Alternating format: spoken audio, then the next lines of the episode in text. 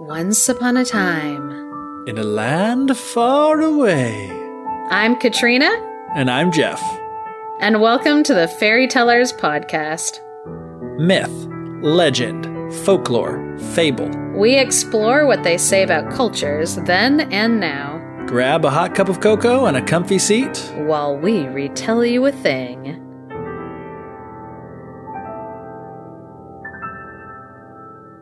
Welcome back to the podcast.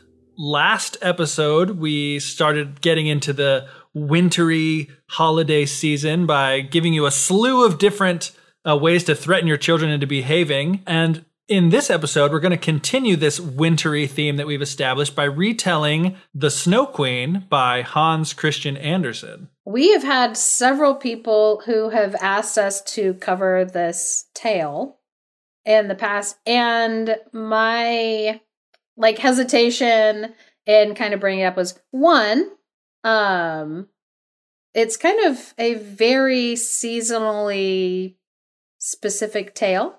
Um it it covers almost all of the seasons but there's one in particular that seems to receive it, a lot of emphasis. Yeah. You don't want to do snow queen in july episode for instance. Yeah but then also, it's not a traditional fairy tale. We like we've more or less stuck to pretty like traditional fairy tales and haven't gotten a whole lot into literary fairy tales except for when we covered the Sleepy Hollow. That yeah. one was. Um, and so I wanted to make sure that we had a relevant reason to talk about the Snow Queen instead of just like, oh, it's a fun one to retell. Yeah. And so I think we have enough good stuff to talk about today that it's going to be an awesome episode, not just listening to the story, but also pulling some stuff out of it. Yeah, I'm looking forward to it because I'd never actually read the story of the Snow Queen. Like the only reference point I have for it at all is the movie Frozen which, as we will find out, is not a good reference at all to talk intelligently about the Snow Queen. If you went in to write your book report on the Snow Queen and only use the movie Frozen as a reference, you are going to fail so hard. Really hard. Instead, listen to this podcast episode and you'll get an A plus plus. Usually the people who wanted me to talk about it were either they were like in two different camps. One camp was people who had past knowledge of the Snow Queen and loved it as like a child. And then when people said, oh yeah, Frozen is like based off of it, they are very angry and mad. And so they wanted like an episode kind of like about the Snow Queen because they want to hear more about the Snow Queen, not about Frozen. Right. And then on the other side, I also had people who had never read The Snow Queen, but they love Frozen, and they had heard that Frozen was based off of this story. And so they wanted to hear this story retold. And yeah, it definitely is like you will quickly see that they are very different from each other. Yeah. And I don't think either of those two groups are going to be disappointed with this episode, even though it is so different from Frozen. You can look at the Snow Queen and see very specific elements and how those elements were taken and inspired some of the key ideas and key elements in the movie Frozen. So it still is interesting to look at it from that lens, but I would argue it's not the most interesting way uh, to look about it. So again, I'm super excited for this this episode. Yeah. Um so I think the first thing we kind of, before we get into the tale, I want to first talk about some pertinent information that we'll need kind of going into the tale. Because as we're retelling it, I think people will get more out of it if they already know some stuff to kind of like be keeping in mind as like we're retelling the story. So we're, I'm going to kind of do some discussion before we retell the story. So, first off, the story of the Snow Queen is an invention wholly and completely by Hans Christian Andersen. So, this is considered a literary fairy tale and not a traditional folk tale. And this story was published in 1844 in Denmark in a collection of stories. It was actually Hans Christian Andersen's second collection of children's stories. So this is a story that was written for children. Not all of Hans Christian Andersen's, even like short tales, are for children. Hmm. Um, he wrote a lot in his lifetime of like uh, poetry, essays, um, short stories, and stuff. And so, but he's most famously remembered, of course, for his fairy tales. What are some of the other ones that we would know? So, like Little Mermaid is Hans Christian Andersen. Yeah, that's another Snow Queen. Huge one. Snow Queen. So, The Princess and the Pea, The Emperor's uh. New ah. Clothes. Okay, but now I have to give like a caveat on those two because The Emperor's New Clothes is a retelling, but okay. his retelling is the most famous version. Gotcha. Because when he first started to do fairy tale retellings, he did start with doing his own retellings of stories people already know. Oh, interesting. He was like the Walt Disney of his day. Yeah. So let me grab. I have I have a a like 70 year old book of Hans Christian Andersen's stories that I bought long before this. So, oh, I'm so sorry. One of his most famous, that is completely his own, is The Ugly Duckling. Oh. I should have ah. mentioned that one, like just right off the bat, because everybody knows that one. And yeah, I didn't. hopefully, we'll talk about The Ugly Duckling actually, like at a later date. And maybe we won't because we might not like it. Really, might not fit in with like what we talk about. But the Ugly Duckling is really interesting story when you look at it as like a when you look at it from the lens of like this was like one person's story instead of like a folk tradition. Yeah. So the the steadfast tin soldier might be familiar to some people. I believe that Pixar recently did a short of the steadfast tin soldier.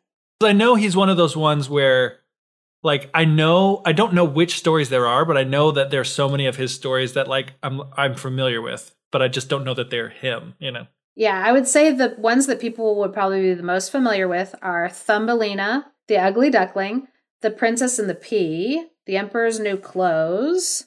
Some people might be familiar with The Red Shoes, though that's a story about a girl who wore enchanted shoes and it doesn't have quite happy ending. And The Little Match Girl is a story that always seems to come up around Christmas time and it's so sad. I don't think I've ever heard that one. Oh man.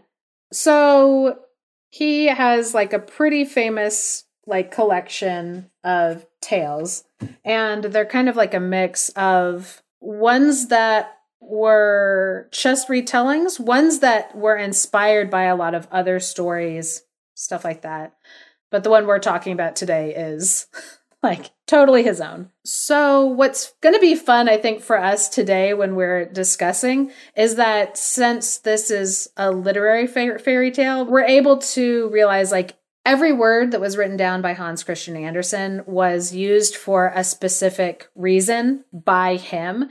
And so yeah. you can look at the like coherent and purposeful literary tools that like he used throughout the story right. to get across the point that he was trying to get across. And even though we're going to look at it in kind of a different way than what we normally talk about, artists don't live in like a bubble. They still are creating art from the culture and the time period that they were at, even though it's not quite the same as like folk tales and the way that those form with folk tales. So, a little bit about Hans Christian Andersen. He was born in 1805 and he lived to be 71 years old. He was a Danish writer and he's regarded as the father of modern fairy tales. So he grew up poor. His father was a cobbler, so worked on shoes, and his mother was a washerwoman.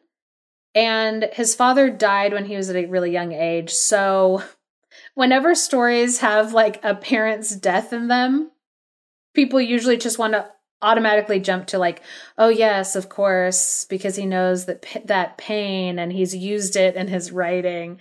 Uh. Which it's like, okay, maybe, but I also like it's really like reductive, like because I feel like at some point or another, we all in our life have experienced loss and can write characters that have experienced loss because we have the ability to empathize. Um, yeah. and so it's like, yeah, maybe he wrote a lot about parents being dead because his father died at a young age. Maybe.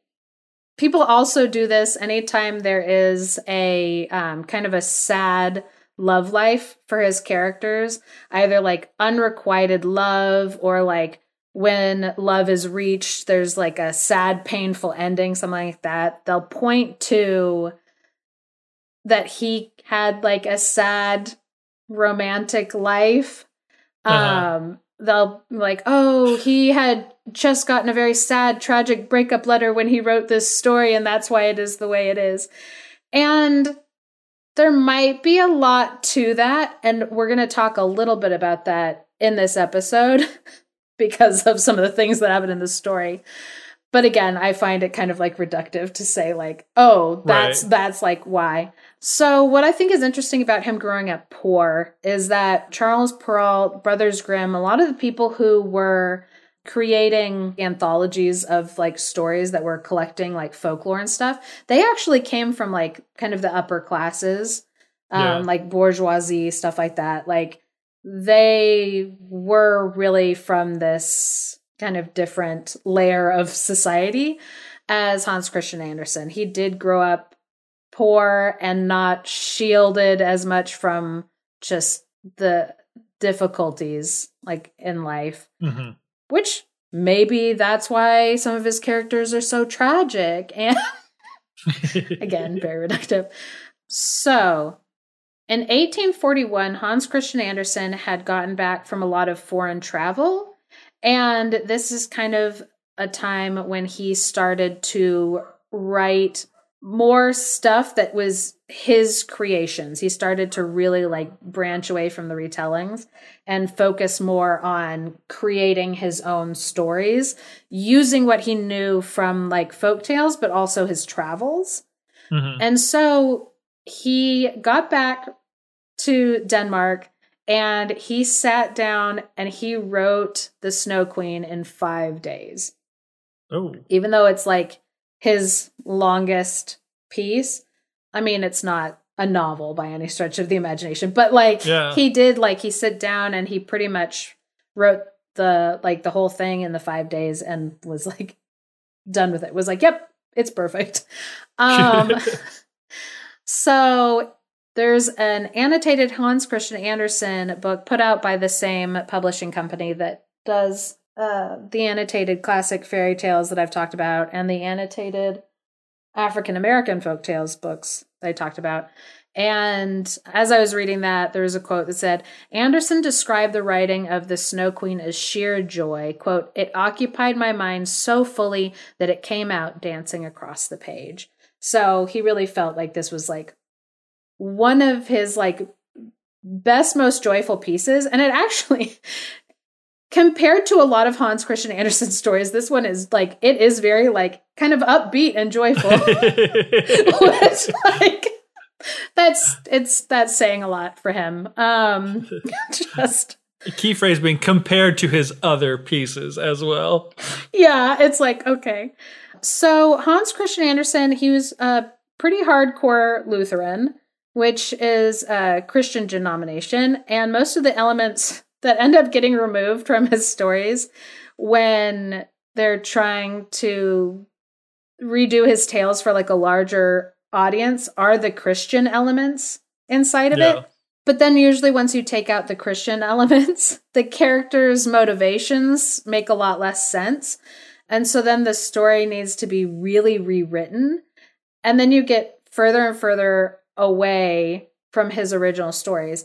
And I mean, we could do this same episode on The Little Mermaid, his yeah. story, and the one made by Disney, because we're going to be able to see this eh, because they had to do the exact same thing. Yeah. The Little Mermaid stuck a lot closer to Hans Christian Andersen's original than The Snow Queen and Frozen. Yeah. But again, what they had to pull out was all these Christian elements because they wanted to make the message of the story like more universal for people to enjoy. But yeah, then it it really deviates when you do that. When Walt Disney was alive and he was starting off his animation company, there were a number of fairy tales that he loved and he wanted to create as animated movies. And The Snow Queen was one of them, and along with several that he actually did. Because I mean, Snow White obviously was like the top of his list. He was able to pretty easily turn that into like a movie, like rather quickly in the 1930s. I believe it was 1936 that when Snow White came out. And the Snow Queen was a project that he had wanted to work on for a really long time, and they could never get the story right because it does not easily lend itself to being a movie. And as you guys are listening to us, like retelling the story, I think you'll be able to see where some of like the problems are. Geoff has a film background, and so I think you especially when you think about turning this story like into a film, like there's a lot of things that you can see yeah. as like potential um like roadblocks. So Disney had a similar problem with The Little Mermaid and they had had Kay Nielsen who is an artist we talked briefly about during East of the Sun West of the Moon. He did concept art for The Little Mermaid back in the late 1930s. So we knew that back in the 1930s, they were already trying to figure out The Little Mermaid and how they wanted to do that story. But the movie ended up getting scrapped because they just could not figure out how to make it work for what they no. wanted to do. And they didn't end up doing the project until the late 1980s. And so that's like a gap of like 50 years for like The Little Mermaid. Yeah. And so Frozen had the exact same problems where sometimes people would be like, I think I have an idea for it. And they would look into it and be like, nope, this is garbage. Um, so some people might know this backstory to the movie Frozen. Chris Buck was the uh, writer who came up with the story for Frozen. And when he first wrote a script for it, it was titled Anna and the Snow Queen. And they thought they had a working story that they were excited to use. And it had to go through a lot of rewrites as they were trying to figure out how it would work or if it would work as a movie. And now there is kind of this like famous behind the scenes story about Frozen where they were trying to create the storyline and and the songs alongside each other and the songwriters came up with the song let it go mm-hmm. and everyone loved the song so much that they realized they couldn't make elsa a true like evil snow queen because yeah. the song fits so well with the character they created but then they suddenly found themselves like empathizing with her so much and so the original concept of anna and the snow queen as a movie that chris buck had come up with like basically had to be thrown out and they had to rework the whole thing and i I would be so fascinated to read the original script to see Oh yeah. what what his original thinking and plan. I was like listening to several interviews with him um, while I was researching this because I was trying to figure out maybe kind of like what they had planned. Yeah. And so I feel like I kind of understand where they were going with it, but not enough to speak confidently. And I'd love to see, like, I'd love to read that early script of what their plan was for that but yeah, they reworked it so much that the story became so far away from being the Snow Queen that they scrapped the title as well because they were like, no, this isn't even like this is more of a nod to the Snow Queen than it is like anything else. But I just read that Disney Studios is trying to make a live action version of the Snow Queen. It's not going to be a live action Frozen they want to do a live action version of the Snow Queen. Oh, which oh, wow. I'm like, best of luck to them. Um, I'd be I'd be fascinated to see kind of like just how they are able to sort it out. Because, like I said, like Hans Christian Andersen's stories, they are very religiously themed and very symbolic. And so it's hard to pull back those layers and still have his like original story yeah. because some of the like even some of the characters the only reason for them like showing up in the story is to serve like a symbolic purpose yeah. and so they're not like fully fleshed out like characters so in this episode we're probably going to talk a little bit about what we see in the snow queen and what we see in frozen and stay tuned to the end of the episode because i feel like i know where the idea of olaf comes from in the hans christian andersen canon of stories that is a theory I have not been able to find anywhere else, but I am so convinced that I'm right. Nice. And I might have a tiny glimmer of a theory of where Kristoff's character came from. Oh, awesome. Yeah, so that'll be great. I'm that, excited because I love Olaf. I know yeah. he's a controversial figure, but I love him. We have a friend that hates him. Yeah. Absolutely. But yeah, I think I think people will enjoy that because he does not show up in this story at all. Do not be expecting a snowman in this story. There are no snowmen in the story we are about to tell you. Which is one of its biggest flaws, if you ask me. Yes, that's the biggest flaw in this creation of Hans Christian Andersen. But more to what our podcast is about, we're going to read this literary fairy tale and we're going to talk about the elements that are influenced by traditional folk tales and mythologies this story employs lots of common, like fairy tale elements and motifs. Where there are even going to be some characters that you're going to feel we have met before, i.e., the devil, and other plot points that seem really similar. So, anyone who's been listening to the podcast for a while will be reminded of East of the Sun, West of the Moon as we're reading, and that shouldn't surprise anybody. So, a concept that we have to also be thinking about as we're going through this story, as we're telling it, is the time period in which the story was written. And that was during the Enlightenment or the Age of Reason. In the annotated Hans Christian Andersen, I read a quote that says The Snow Queen has also been framed as an allegory for adults, illustrating the dangerous seductions of science and reason and predicting their defeat by the life giving forces of Christian salvation. So, as we're looking at this story, we're going to see that there is a lot of framing as math and science and reasoning as very, very bad and taking you away from God, which I'm telling you about now because you will notice it. We will point it out. and if you're anything like me, it seems super odd because like I don't think math and science and reason are evil or demonic. And so I was confused by that line of thinking. Yeah.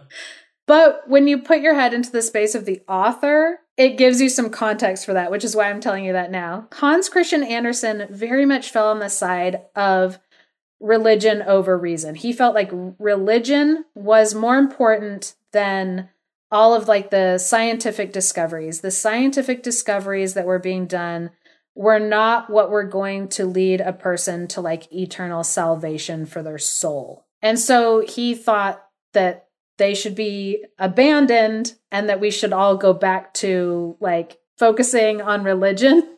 So at the time, there were people who were arguing that children needed to be taught less about fairy tales and folk tales in school because they were basically just like lies and they needed to be taught more about science and math from a much younger age. And there is like a whole like discussion to be had there.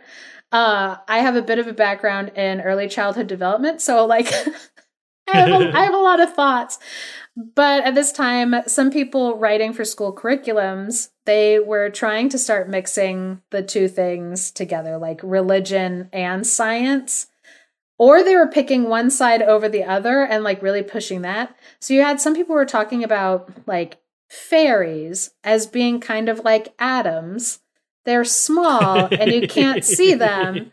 And so they were like in like that theory, they were like blending the folk tales that the children were familiar with with the yeah. science uh-huh. to make it easier in theory for children to understand. Right. That's kind of cool even if it's not probably very effective, but it's a it's cool like idea. Because it's like what's confusing is that they're they like they wanted to give the same kind of like weight to religion as they were giving to like science. because they didn't want children to think that like science was more important than like religion. Yeah. But then the other camp was like, no, science is more important than religion because on a very fundamental day to day level, science gives us answers to the life that we're currently living. Right. So there were authors that were trying to write books about science through the lens of religion. And that's really interesting. And I see people doing that today because scientific discoveries, like all throughout time, they bump up against like people's faith.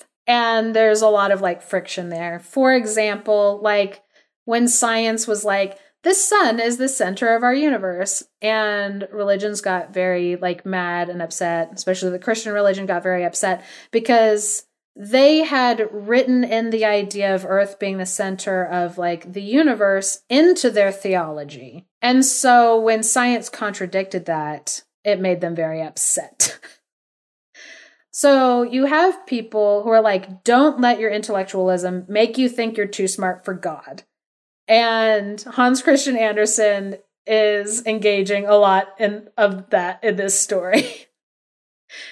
and you will notice it and, and it is there.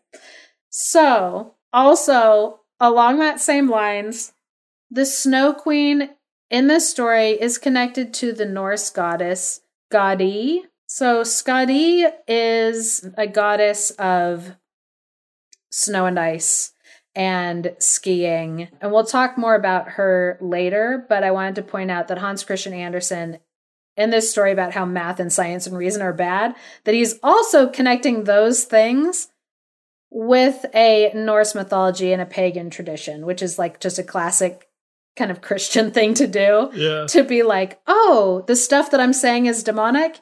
Yes, that's going to be represented by like a pagan goddess. in this story. So it's like, wow, that's a lot. Also, during uh, the Age of Enlightenment, children were seen as like pious and innocent, and people really wanted to keep them that way.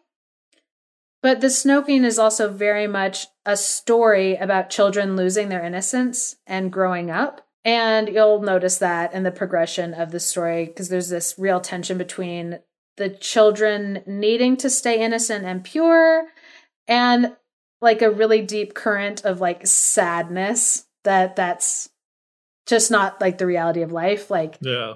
we we all will age. So it's also kind of a story that like is supposed to remind parents who are reading this story to their children that they need to like keep their children innocent and pure and for children to shun science and reason for religion so i think that's like a lot of background information I just gave you, but hopefully it's helpful, like as we're going through the story. The Snow Queen is sectioned off into seven parts. And so Geoff and I are going to be doing something a little bit different today. We're going to be telling the story taking turns. That way it's not me talking for it was it was like a, it was a lot of like prep work for one person to do as like the whole story. Yeah. I knew it'd be like a Hasan Basra situation where it would just be like two hours of me just talking straight. and since Hans Christian Andersen has divided this story up into seven parts, we figured that would be kind of a nice thing to use to structure how we're going to be telling this. So we are now going to enter the story. I will be starting us off. And this story has just one of the absolute best fairy tale beginnings to a fairy story I've ever heard. Look out! We're about to begin! Hold on to your butts! We're going in! Um, I was like, wow, buddy. So look out. We're about to begin. and when we reach the end of the story, we'll know more than we do now, all because of an evil troll he was one of the very worst. The devil himself, which already I'm like, note that Hans Christian Andersen is aware that the troll, like the characters of trolls, often when Christianity meets it, they shove in the devil. So he's already Hans Christian Andersen's aware, he knows. So one day, the devil was in a very good mood because he had just finished making a mirror. That's right, it's a magic mirror, people. We're two sentences into the story, and I promised that there would be obvious traditional folklore and mythological tie ins. so we're good. I can stop right now. I proved my point. so the devil has made this magic mirror. And this mirror could shrink the image of whatever was good and beautiful down to almost nothing, and then anything that was worthless and ugly was magnified to look even worse. So, this is a crazy funhouse mirror invented by the devil. So, Hans Christian Andersen said, In this mirror, the loveliest landscapes looked like boiled spinach. Very telling what he's thought of spinach was. Yeah, he's like, disgusting. Your first problem is you're boiling it. If you want some delicious spinach, you got to saute it with some butter in a pan, Hans. Oh my goodness, delicious. So, when you looked at people's faces in this mirror, it would be all deformed. If they had a single freckle, that would just be all that was covering their whole face. So, just a total caricature of like the parts you're most insecure of yourself. And notice that this um this mirror was supposed to be like like oh it's a mirror of truth except it's not real truth because it it shows the worst in things just like science shows the worst in things. So anyway the devil absolutely loved his mirror and so he was showing it to all of his pupils at devil school a school which he ran, which I'm like, I love it. And notice also the only time they talk about like school in this whole story is the devil as the school. I think they sent me some, uh, you know, recruitment material when I was looking around for colleges. Devil you. Okay, so the devil was showing all the little demons this like amazing mirror that he'd created, and they thought that it was the coolest thing ever. And they were picking it up and they were flying it around to all these different places so that they could like look at the places through like the mirror and just like laugh at how ugly everything was. And they were just like going up to people and like laughing at how ugly all the people were. So the demons decided that it would be a great idea to show the mirror to the angels and to God in heaven. I guess so that he would be they could be like, "Look, that beautiful world that you created, it's actually super ugly and gross. Look at it, God."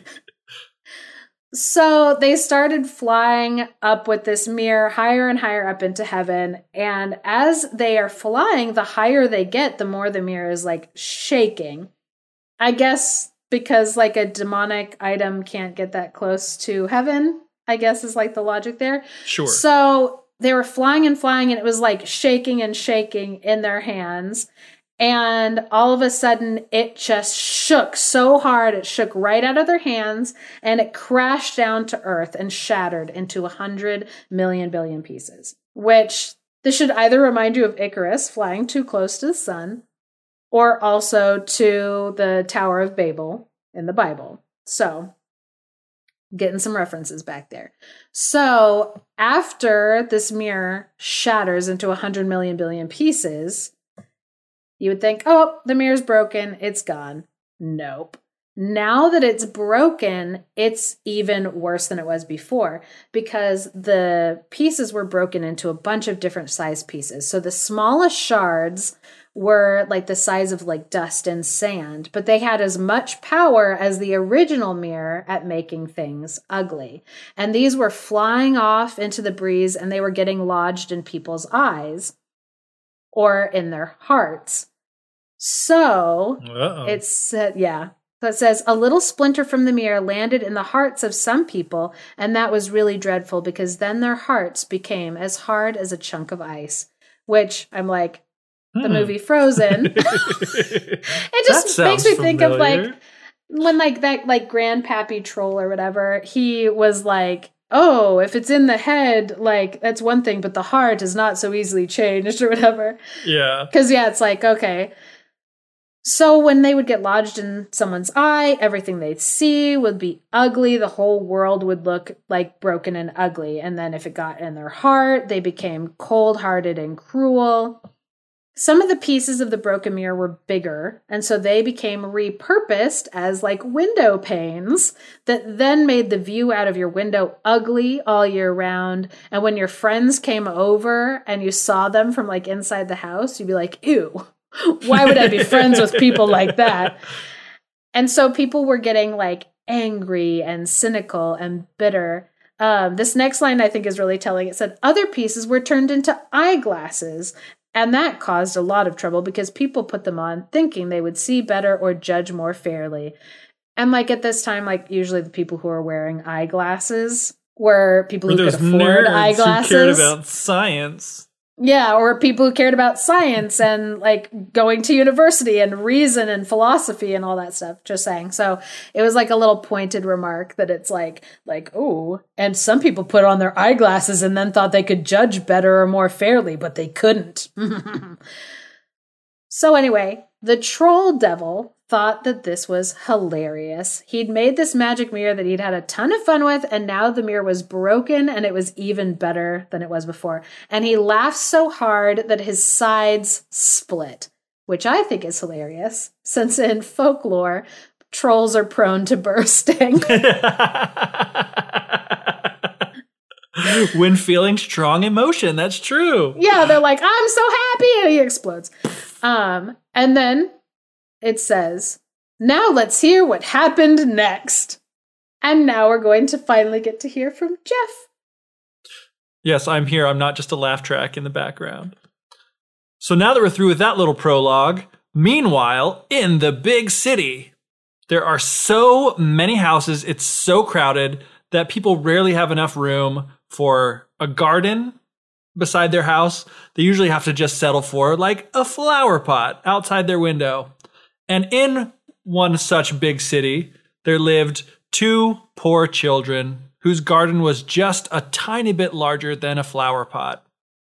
And it makes a big point to say that these were not brother and sister, but they were as fond of each other as if they had been.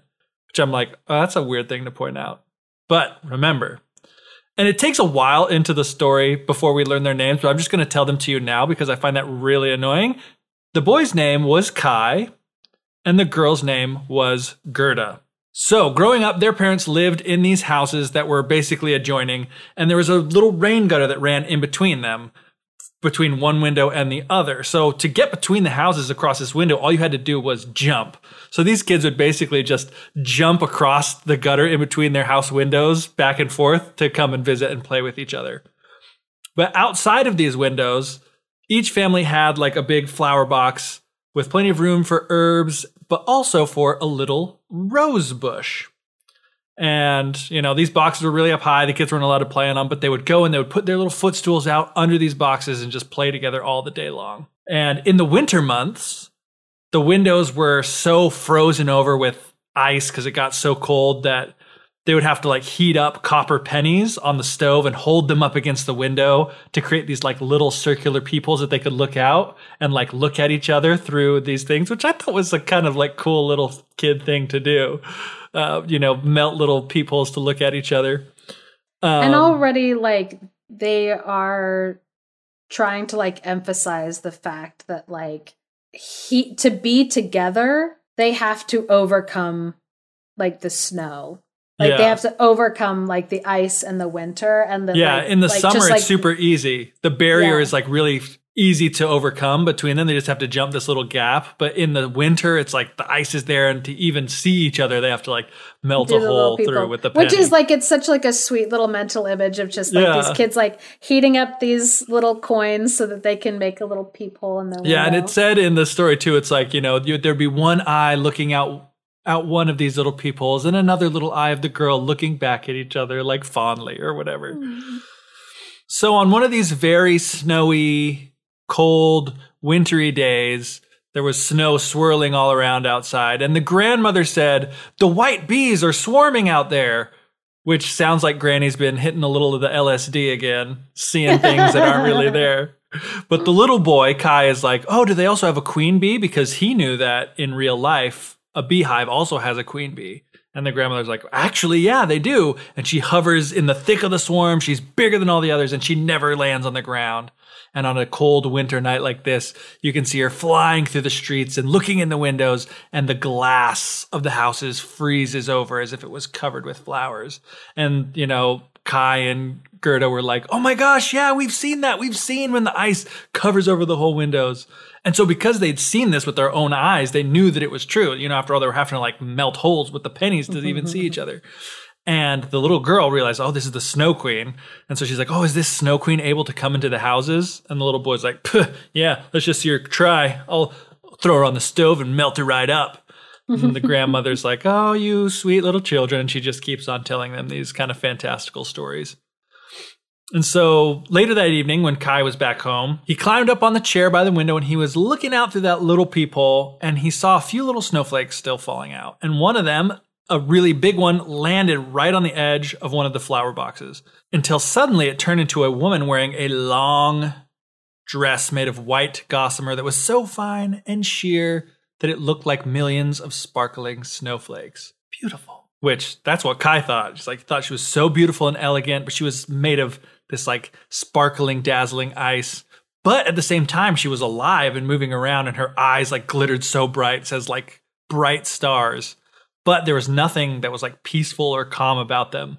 So kind of like put Kai on edge. And she nodded towards the window, seeing Kai in there, and started beckoning to come out. But he was like so freaked out by this whole thing that he just like jumped down from the chair. And then as he stood up to look back out, it looked like there was just a big bird that was flying by the window. But the next day was like a clear day, but cold, but everything started to melt. And then as time passed, it became spring and the sun started shining. Green shoots sprouted up from the ground. Birds started building their nests. People were opening their windows. And once again, these little kids were able to sit in their garden up high and jump between each other's houses just like they could have before. And they say too that for whatever reason, the rose blossoms were unusually beautiful that summer. They were just the greatest rose blossoms you'd ever seen. And I'm going to point out right now, before you actually get to like this little poem, that roses as a topic in folklore and mythology are a whole topic uh, within themselves. It gets a lot. But here, there's a very long mythological history associating flowers with love and also ephemeral beauty. And that's kind of in the story. But Hans Christian Andersen also is linking the roses to the saving power of Jesus Christ. It sounds like I'm, it sounds like a pretty big claim, but we will see when we get to the end of the story or even throughout. Hans Christian Andersen is linking the roses to the saving power of Jesus Christ. So I'm putting that there so that as we go through, people will already know like what's about to be going on. An example of that too is that when Gerda sees these roses, she remembers a verse from a hymn that she'd heard that talks about roses, and it made her think about her own flowers. And the verse goes, Down in the valley where roses grow wild, there we can speak with our dear Christ child. The children, you know, uh, Kai and Gerda, held hands, kissed the roses, and looked up at God's clear sunshine, speaking as if the Christ child were right there with them. And that was like an exact quote yeah, from the I story. So I, I, I, just want people to know it wasn't like. Uh, I, I was not emphasizing any of that. I was just reading exactly what was written there. Yeah. So laying it on pretty thick there, which was interesting. And so these summer days were great. It was, quote, heavenly to be outdoors near the fragrant rose bushes, which never seemed to stop blooming. Again, another direct quote. So one day, Kai and Gerda were looking at a book with pictures of birds and animals. A book that was not the Bible. Science. Suddenly, as the clock on the church struck five, which I thought was just an interesting detail, they're like five o'clock on the dot. Kai yelled out and he was like, Ow, what the heck? Oh man, something just stung me right in my eye. Oh man, and there's something in my heart too. It's like, oh snap, we know what that's all about. It was those particles from the mirror, the troll's mirror, our narrator says. our narrator screams to himself. And I love this part too. Another direct quote. You remember that terrible mirror, don't you? And how it could turn everything great and good into something small and hideous, while evil and wicked things were enlarged and any flaw became instantly visible? Like, yeah, buddy, we just talked about it like a couple pages ago. Yeah, like th- the story isn't that long. like we remember from right before this. But one of these evil pieces had landed right in Kai's heart, and soon his heart would turn into a lump of ice. But it didn't hurt anymore. But despite that, those pieces were still in his heart and in his eye. So, because of that, he started to see the world a little differently. And he started making fun of Gerda, saying that she looked stupid when she cried. He started to think like he noticed all the flaws on the roses between their houses and he started like kicking them down and he tore them all out of the flower box and just generally started being a jerk. I wanted to point out that he specifically was finding flaws in all the roses. Yes. Which I'm like, ah ha ha. and this moment too is also written about a lot in different essays about how this is also a part of a transformation of growing up that like Kai can also be seen as acting like a typical adolescent boy that like just going around destroying stuff for fun. Well, well, that he's suddenly just like, this is dumb. All this is stupid. Yeah. and just kind of being like, I don't want to look at your like babyish books anymore. I don't want to like play like stupid little games with you, Gerda. Yeah. It it's like part of that becoming more than just a, like a child. Yeah. Which again, this time period to be childlike and innocent was good and then to kind of grow up was seen as like a loss. Yeah.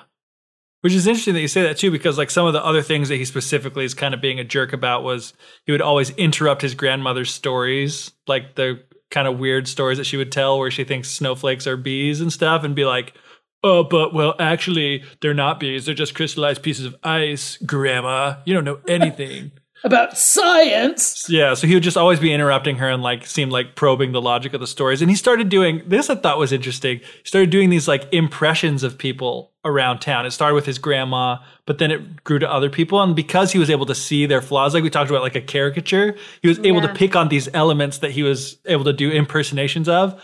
And more than that, the people in town started to see this as a sign that, oh, he was really smart and really observant that he could see these things so well that he could do these like awesome impressions. He should go yeah. on SNL. But SNL would not be invented for at least 120 more years. So one winter day when the snowflakes were falling down, Kai went outside with his magnifying glass and he started kind of letting the snowflakes fall on and he's like looking at them and saying, "Oh wow, they look so cool like when you can see them bigger." And he's trying to get Gerda to see it. She doesn't really see him that interested in him. He's like, "Oh, these snowflakes are way cooler than your stupid flowers. It's like they're perfect. They have no flaws. They're just perfect as long as you can keep them without them melting. And Kai, apparently becoming a big fan of the snow these days, showed up a little later and he was wearing like big gloves and he had a sled strapped onto his back. And he took it down to the square where it said the boldest of boys were hitching their sleds up to farmers' wagons and like being towed around by him for a while. And Kai thought that looked super fun. So just as he's deciding he wants to give this a try, a huge sleigh pulls up and it was completely white all over. And sitting inside was one person that was wrapped in a thick white fur coat, wearing a fancy, fleecy white hat. It's like styling. Mm-hmm. So Kai quickly fastens his sled to the back of the sleigh and it takes off. And so he's riding down the street one after the next and it's going faster and faster. And the snow starts like pouring down and it's pouring down so hard that when he holds up his hand, he can hardly even see his hand in front of his face. That's how thick the snow is. But the sled just keeps plowing on and on and on. And so he's getting a little freaked out. So he drops the rope that has hitched him to this sleigh and he's trying to like let his sled become detached from it so he can stop. But even though he unhitched himself, he just keeps getting dragged along and is like somehow still secured fastly right to this this sleigh. And so he starts yelling as loud as he can, but no one can hear him. And the snow is just swirling around him stronger and stronger and stronger. And he was so terrified that he tried to say his prayers, but he couldn't remember anything but his multiplication tables. which I thought was pretty funny. It was like, oh, "Our Father who art in heaven, two times two is four. The, wait, no, that's not right.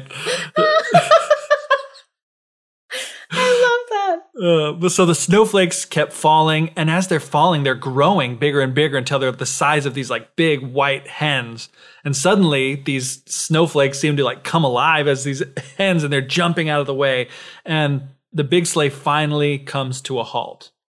And the driver of this sleigh, who again is wearing this big white fur coat and a fancy fleece hat, stands up, and he realizes for the first time that it was a woman and her fur coat and her cap were made out of pure snow. And she was tall, slender, and brilliantly white. It was the Snow Queen. She's like, We've arrived safely, but you must be freezing. Come, crawl under my bearskin coat. We was like, She's a liar because it just said that it was made out of ice. It's not a bearskin coat. Anyway, she's like, Oh, you must be freezing. Come, crawl under my bearskin coat. And so she invited Kai to sit down in her sleigh beside her. And she wraps this fur coat around him, and it feels like he's sinking into a snowdrift. Instead of warming him up, it makes him colder than before. And so the Snow Queen is like, Oh, are you still cold? And she gives him a kiss right on the forehead. And that kiss was colder than ice, which went straight to his heart, which was already halfway to turning into ice in the first place. And so Kai felt like he was dying, but only for a moment because then he became quite comfortable and he didn't even notice that it was cold all around him anymore. Which, and all of a sudden, which I'm like, that that sounds like hypothermia. so, Son, just, you are dying. Like you are dying if you suddenly feel comfortable and cozy and sleepy. That's a warning sign that you are not in a good place. No. But because he's comfortable, not thinking about how cold he is anymore, he remembers what's most important to him, and that's my sled, my sled. Don't forget my sled. Rosebud. Which oh my gosh, Rosebud! I didn't even think about the fact that, that roses. So applicable, yeah. Oh my like gosh, man! Now Citizen Kane is taking on a whole new meaning as well. You're like, oh no, Citizen Kane. So the Snow Queen kissed Kai once again, and in a flash, he forgot all about Gerda, grandmother, and everyone else back home. And she said, Well, that's the last kiss you'll get, or else I might kiss you to death. And I imagine she just kind of like chuckles to herself a little bit. Sinisterly. Sinisterly. The, yeah, there is there is a sinister undercurrent of sexuality in this story. Yeah. That I'm here will, for it. Yeah, I'm like, you will definitely notice and pick up.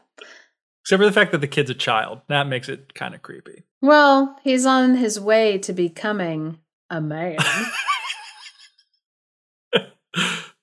True.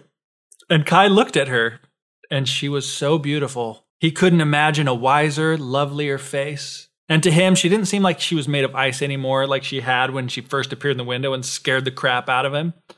And in his eyes, which again are pierced with a piece of the devil mirror, she seemed perfect, and he wasn't afraid of her anymore.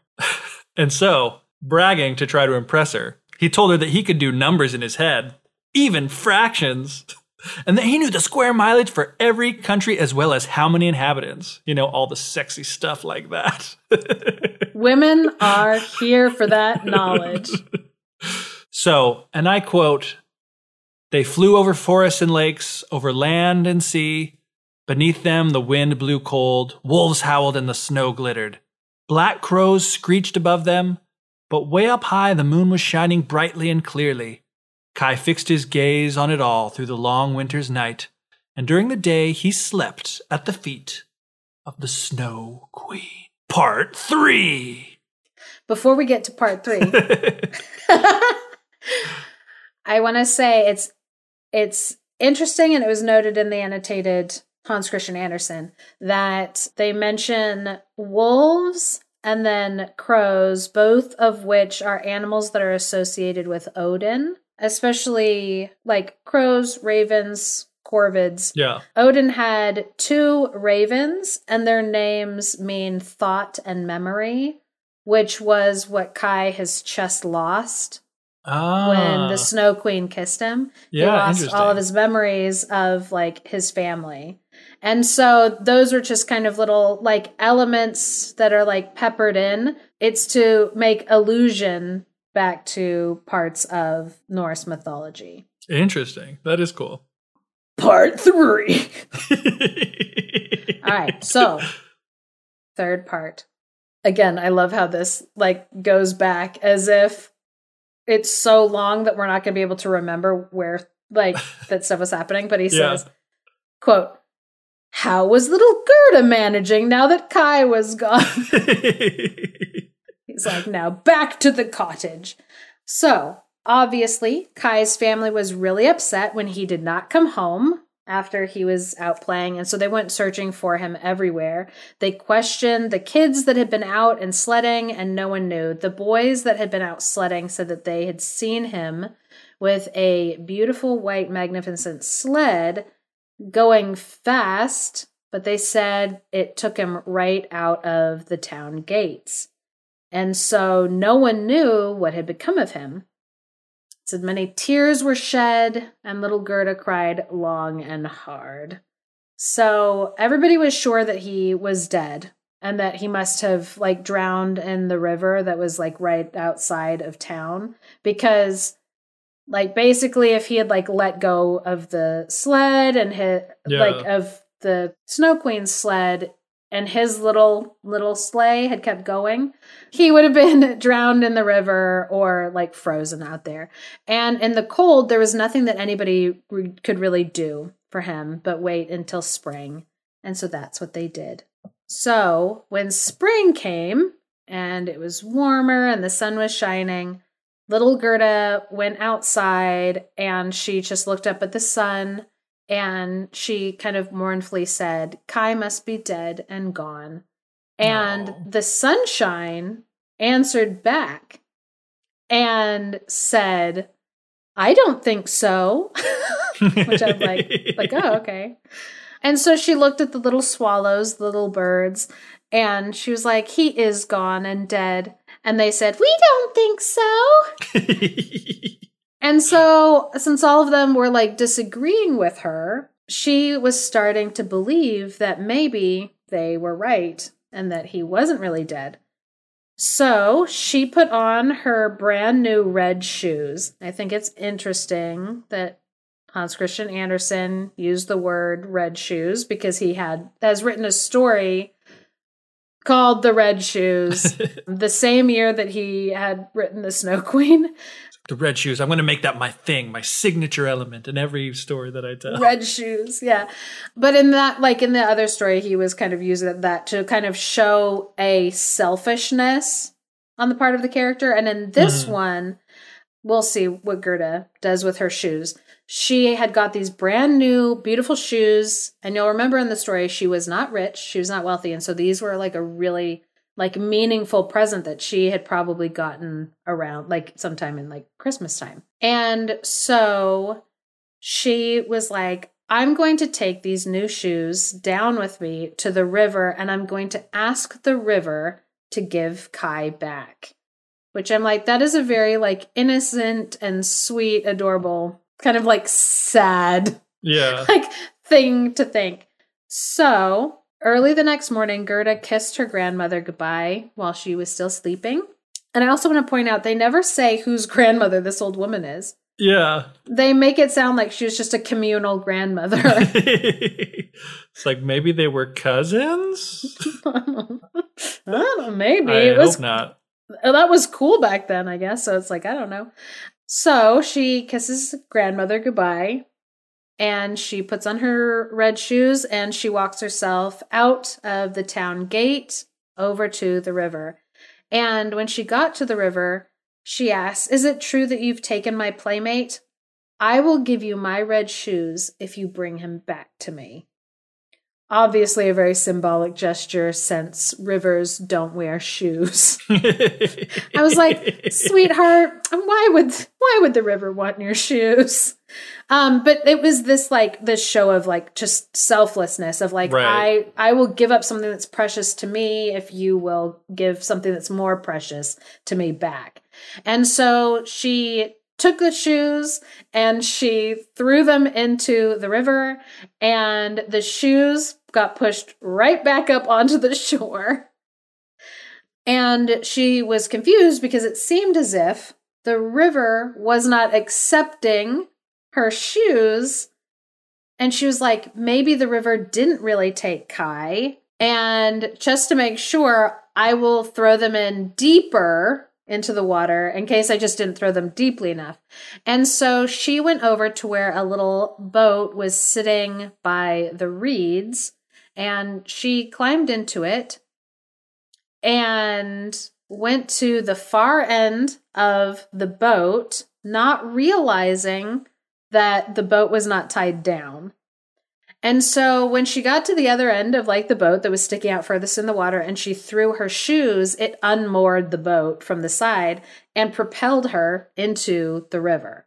And the boat starts to sweep her down the river. Uh-oh. And she looks and she can see her little red shoes behind her in the water trying to keep up with the boat but the boat starts moving faster and faster and faster and this is also a kind of symbolic moment in the story where gerda has now left home and she is being swept onto an adventure which might seem similar to east of the sun west of the moon adventure wise so she's decided that she is going to go on this quest sort of the boat also, you know, things helped her along.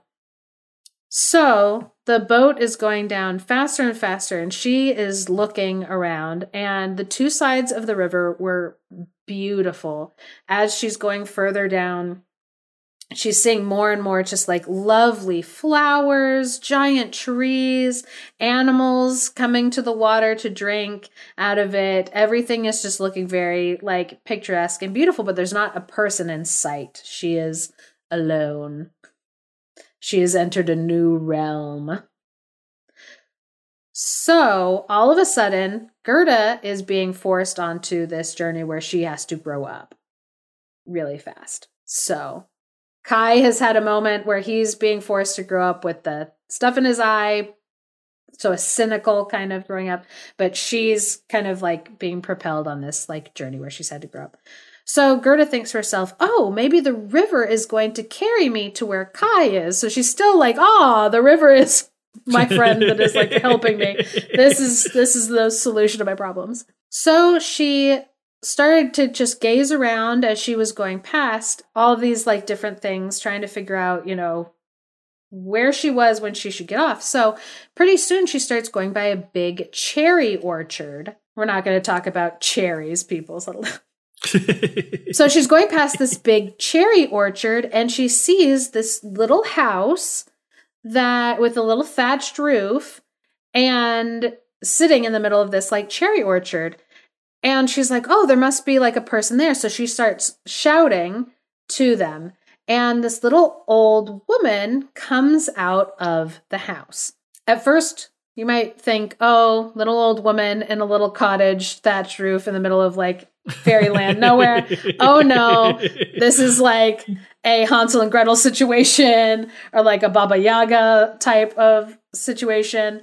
But people have like floated the idea that this woman fits better as like a Greek goddess Demeter, the goddess of agriculture and uh, fertility, because it is springtime. She's in this mm. cherry orchard. Yeah. So it all kind of fits. But she's obviously very different of a magical woman from the Snow Queen. So this old lady comes out and she's got a little cane. So she walks over to, you know, as this boat's going past and she leans out and with the crook of her cane, she catches the boat and she pulls Gerda in and she's like, Oh, my little poor child, what are you doing out here? How did you end up in this river drifting so far into the wide world? And so, you know, Gerda's happy that she's like seeing somebody. Maybe this woman can help. So she pulls Gerda out of the boat and it's like, You poor little child, what is going on? Come inside. Let me clean you up. Let me help you out. And so, you know, Gerda's so happy and relieved to see this woman. She starts, you know, telling her all that's happened and she's being gently led inside this house. And once they get inside, the little old lady turns around and locks the door.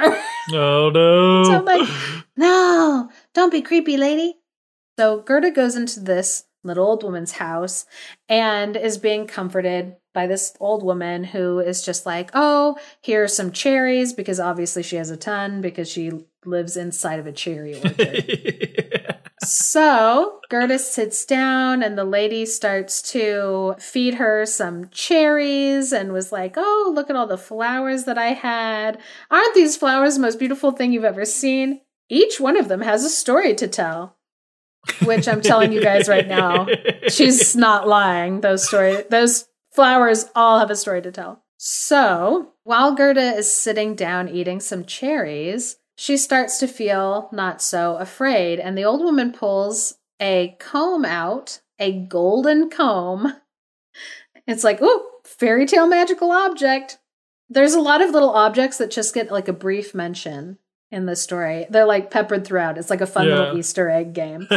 so she's just like brushing Gerda's hair and like listening to this little child talk. And she said, I've often wished for a sweet little girl like you. We're going to get along quite well. Which I'm like, wow, that's terrifying. So, the longer that this old lady brushes her hair, the less Gerda can remember Kai or why she's even in this old woman's cottage at all. Because this old woman knew magic. It says she wasn't a wicked witch, she just dabbled in magic to amuse herself. and she really, really, really wanted to keep Gerda there with her. So she went down to the garden and she pointed her cane at all of the rose bushes and told them to shrink back down into the earth because she knew that seeing those rose blossoms would remind Gerda of Kai. So those little roses went down into the earth, and the old woman didn't have to worry anymore about Gerda remembering Kai and wanting to run away. So this woman to me is absolutely like a symbol of like arrested development. Yeah. Where I don't know, there's like a stage like when children are, are kind of like realizing that they're not kids anymore, but they don't fully want to let go of stuff. People will notice that like kids they're like getting older but they don't want to throw away like old stuffed animals or they still want to keep some toys that they don't play with anymore, but they like aren't quite ready to like let them go. Yeah. I'm going through that stage about now myself, You're- so I can understand. Oh, because like, yeah, I mean, I you joke, but I was kind of thinking about that as I was reading this part because it's like, you know, having like your mom like brush your hair for you or bake you cookies and like just be like, oh, the snacks are on the table. Like, oh, why don't you go have a nap? Like somebody, that stage of life where you realize, like, it's nice having somebody taking care of me. I really like somebody taking care of me. That's a wonderful stage to be in. But at the same time, you also are like, I don't want to stay in that same place. Yeah. You do want to grow up, but it is like kind of like a bittersweet moment. That's what this like woman, even though it's like slightly sinister, it just reminds me of like kind of that stage of growing up of very much like I want to be taken care of.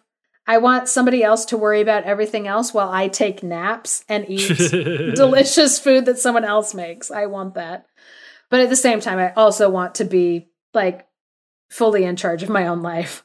So the old woman showed Gerda like around the flower garden, and it was the most beautiful flower garden that Gerda had ever seen in her life. All the flowers were blooming in full bloom, even though some of them weren't necessarily like spring blooming flowers. Some of them were like later season blooming flowers, but they're blooming anyway.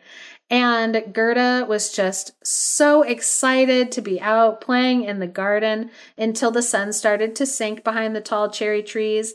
And then the old lady brought her inside and fed her and then put her to bed in just a lovely bed with red silk comforters. I'm like, mm, sounds cozy. Like pillows and duvets and just. Mm. And then she slept, and it says she had dreams as lovely as those of a queen on her wedding day. Which I'm like, a queen on her wedding day? That's not a lot of sleep going on. Making nasty jokes. So it says the next morning and for many days after that, Gerda played in the warm sunshine among the flowers. She didn't know how long she was there, but she just went around and talked to all the flowers. But even though she could name every single flower that was there, she felt like someone was missing and she couldn't figure out like who was missing from this garden. So she was out helping the old woman with the garden one day, and she looked up at the old woman's sun hat that she was wearing. And the sun hat had paintings of flowers all on it. And the most beautiful flower on the sun hat was a rose. The old woman had forgotten that she had had a rose on her hat when she had made all the other ones disappear. And so Gerda looked up at the hat and she was like, That's a rose why are there no roses here in your garden? And so she ran around searching the flower beds and she could not see any roses. And then she sat down and started crying because she, I guess, knew in her heart that she needed to see roses, even though she hadn't quite figured out what was going on. Right. So the hot tears fell on the spot where the rose bushes had disappeared. And when Gerda's warm tears moistened the earth, those rose bu- bushes suddenly shot back up. Foreshadowing. just telling you right now. it would be so funny to just be like reading a story and for it to be like foreshadowing. I'd be like, oh, thank you. So they popped up and it, they looked like they were in full bloom, just like they had on the day they disappeared. So Gerda just put her arms around the bushes which I'm like, ouch. yeah. Every rose has its thorn. Yeah. So maybe don't hug so tight, Gerda. Um, so it says she went and she kissed every blossom. And I just want people also to uh, pay attention to how often sh- things get kissed in this story. Yeah. Because she like kisses her grandmother goodbye. Uh, Kai gets kissed by the Snow Queen, and that's what like starts to freeze him. So she's kissing these little rose blossoms and thinking about all of her lovely roses that she had back home, which then made her think of Kai. And then she realized, oh no, I've been here far too long. I should have been looking for Kai. And so she turns and she looks at the roses and she said, Do you know where he is? Is he dead and gone? And the roses said something which is a little creepy. They said, No, he's not dead. We have spent time under the ground with all the dead people, and Kai was nowhere in sight. which a little creepy, but also helpful. Yeah. Um, there's a lot of stuff that Hans Christian Andersen says where I'm like, that was dark, but thank you for being here. yeah. And that was definitely one of them. I was like, oh, oh, oh. All right. So Gerda was so excited to hear this, and so she decided to go and maybe get some helpful information from the other flowers. And I'm going to preempt that by saying they did not have any relevant information. they all wanted to tell like little snippets of like fairy tales and fables that they themselves are in. Uh-huh. And I'm not going to go into all of those right now because it's just like a lot. But she talked to a tiger lily. I will I'm going to read you one just because I'm like, "Oh, you'll want to hear this." Um so she talks to tiger lilies. They tell a story about themselves. She talks to morning glories. They just tell a story about themselves. She talks to daisies and they tell a story about themselves. Then she talks to hyacinths and the hyacinth hyacinths. That's a hard one. Tell a story about themselves. But before i do want to point out that hyacinths are usually linked with death. There is an old greek mytholo- mythological story about them. And so the flowers have always kind of been a symbol for dying early and ephemeral beauty and the ephemeral nature of life itself, uh which uh-huh. I'm like, that's a lot for just say like, what do the hyacinths have to say? And the word is supposed to trigger all this like back memory of mythology. Yeah. But but I'm gonna tell you what the what these flowers told to Gerda. There once lived three lovely sisters, pale and delicate. One wore a red dress, the other a blue dress, and the third sister's dress was white. They danced hand in hand in the clear moonlight right near a glassy lake. They were not elfin folk, they were human children. The air was so sweet that the girls vanished into the forest. The scent grew stronger. Three coffins came gliding out of the woods across the lake, and the girls were lying in them. Fireflies hovered about them like small flickering lights. Are the dancing girls asleep, or are they dead? The fragrance of the flowers reveals that they are corpses, and the evening bell tolls for the dead. Uh, thanks for God, that. dang, Hans Christian Andersen. Jeez, this is a story. Reading it out loud to your children, and it's just like, Hans, what, what's, what's going on, buddy? You okay? he was not okay, is the answer to that question. Um, but anyway, so Gerda heard this story, and she was like, "Oh no, are you trying to tell me that Kai is dead?" And they were like, "No, we're just telling you our favorite story." and like she did this with like all the flowers where she was like, "Wait, are you trying to tell me something?" And they're like, "No, we're not," which is why I'm skipping so much of the stories. Cuz again, not relevant. Not relevant to what we're talking about today. But very interesting. So, she talks to Buttercups. They did the same thing to her. And like even in the story, Gerda was like, it's no use asking the flowers for help. They just sing their own songs and they haven't been able to tell me anything. So then she goes to another flower and asks it a question. She goes to a narcissus flower. You think all these flowers just want to tell stories about themselves? Wait till you hear what this one has to say. Oh man. And of course, narcissist is tied to like Greek mythology. So anyway, again, not helpful. But she gets to the far edge of the garden and the gate was fastened. And so she's like jiggling the rusty latch until it gave way and the gate flew open. And so she ran barefoot out into the wide world. And that's very important to mention that she's like barefoot because they just want to emphasize like how vulnerable she is. So in the story it says she looked back 3 times and saw no one was following her, so she finally she realized that she couldn't go any farther and she just like sat down on a big rock. And when she sat down, she looked around and she realized that summer was almost over, that she had been at that woman's house so long that it was already getting late into the fall. And so she kind of laments that she's like, I wasted so much time. I can't stay here any longer. And she got up and she kept walking and that's the end of part three. Uh, it is interesting that they say, they're like, only the black thorn bush still had berries on it. And they were so sour that they would make your lips pucker because it is, that's kind of a like, um, a last season fruit that, mm-hmm. and so just to like illustrate through the story that like it's so late that like even these berries are like the last thing on. So, so part four. Gerda was walking so long that she had to stop and rest again. While she's sitting down to rest, her aching bare feet, a big crow comes hopping along the snow right where she's sitting. It's like, ah, snow. late fall, coming into winter, probably. And so the crow stands there for a long time and he's kind of watching her, cocking his head from side to side from time to time. And finally, he speaks to her and he says, Caw, caw, good cawdy caw. for that was the best that he could do. And he wanted to be kind to this little girl and ask her what she was doing all alone in the world. And so she told the crow, you know, her whole story. And she asked the crow if he had seen Kai. And the crow thinks about it for a second and he's like, you know what? It's possible that I might have seen him.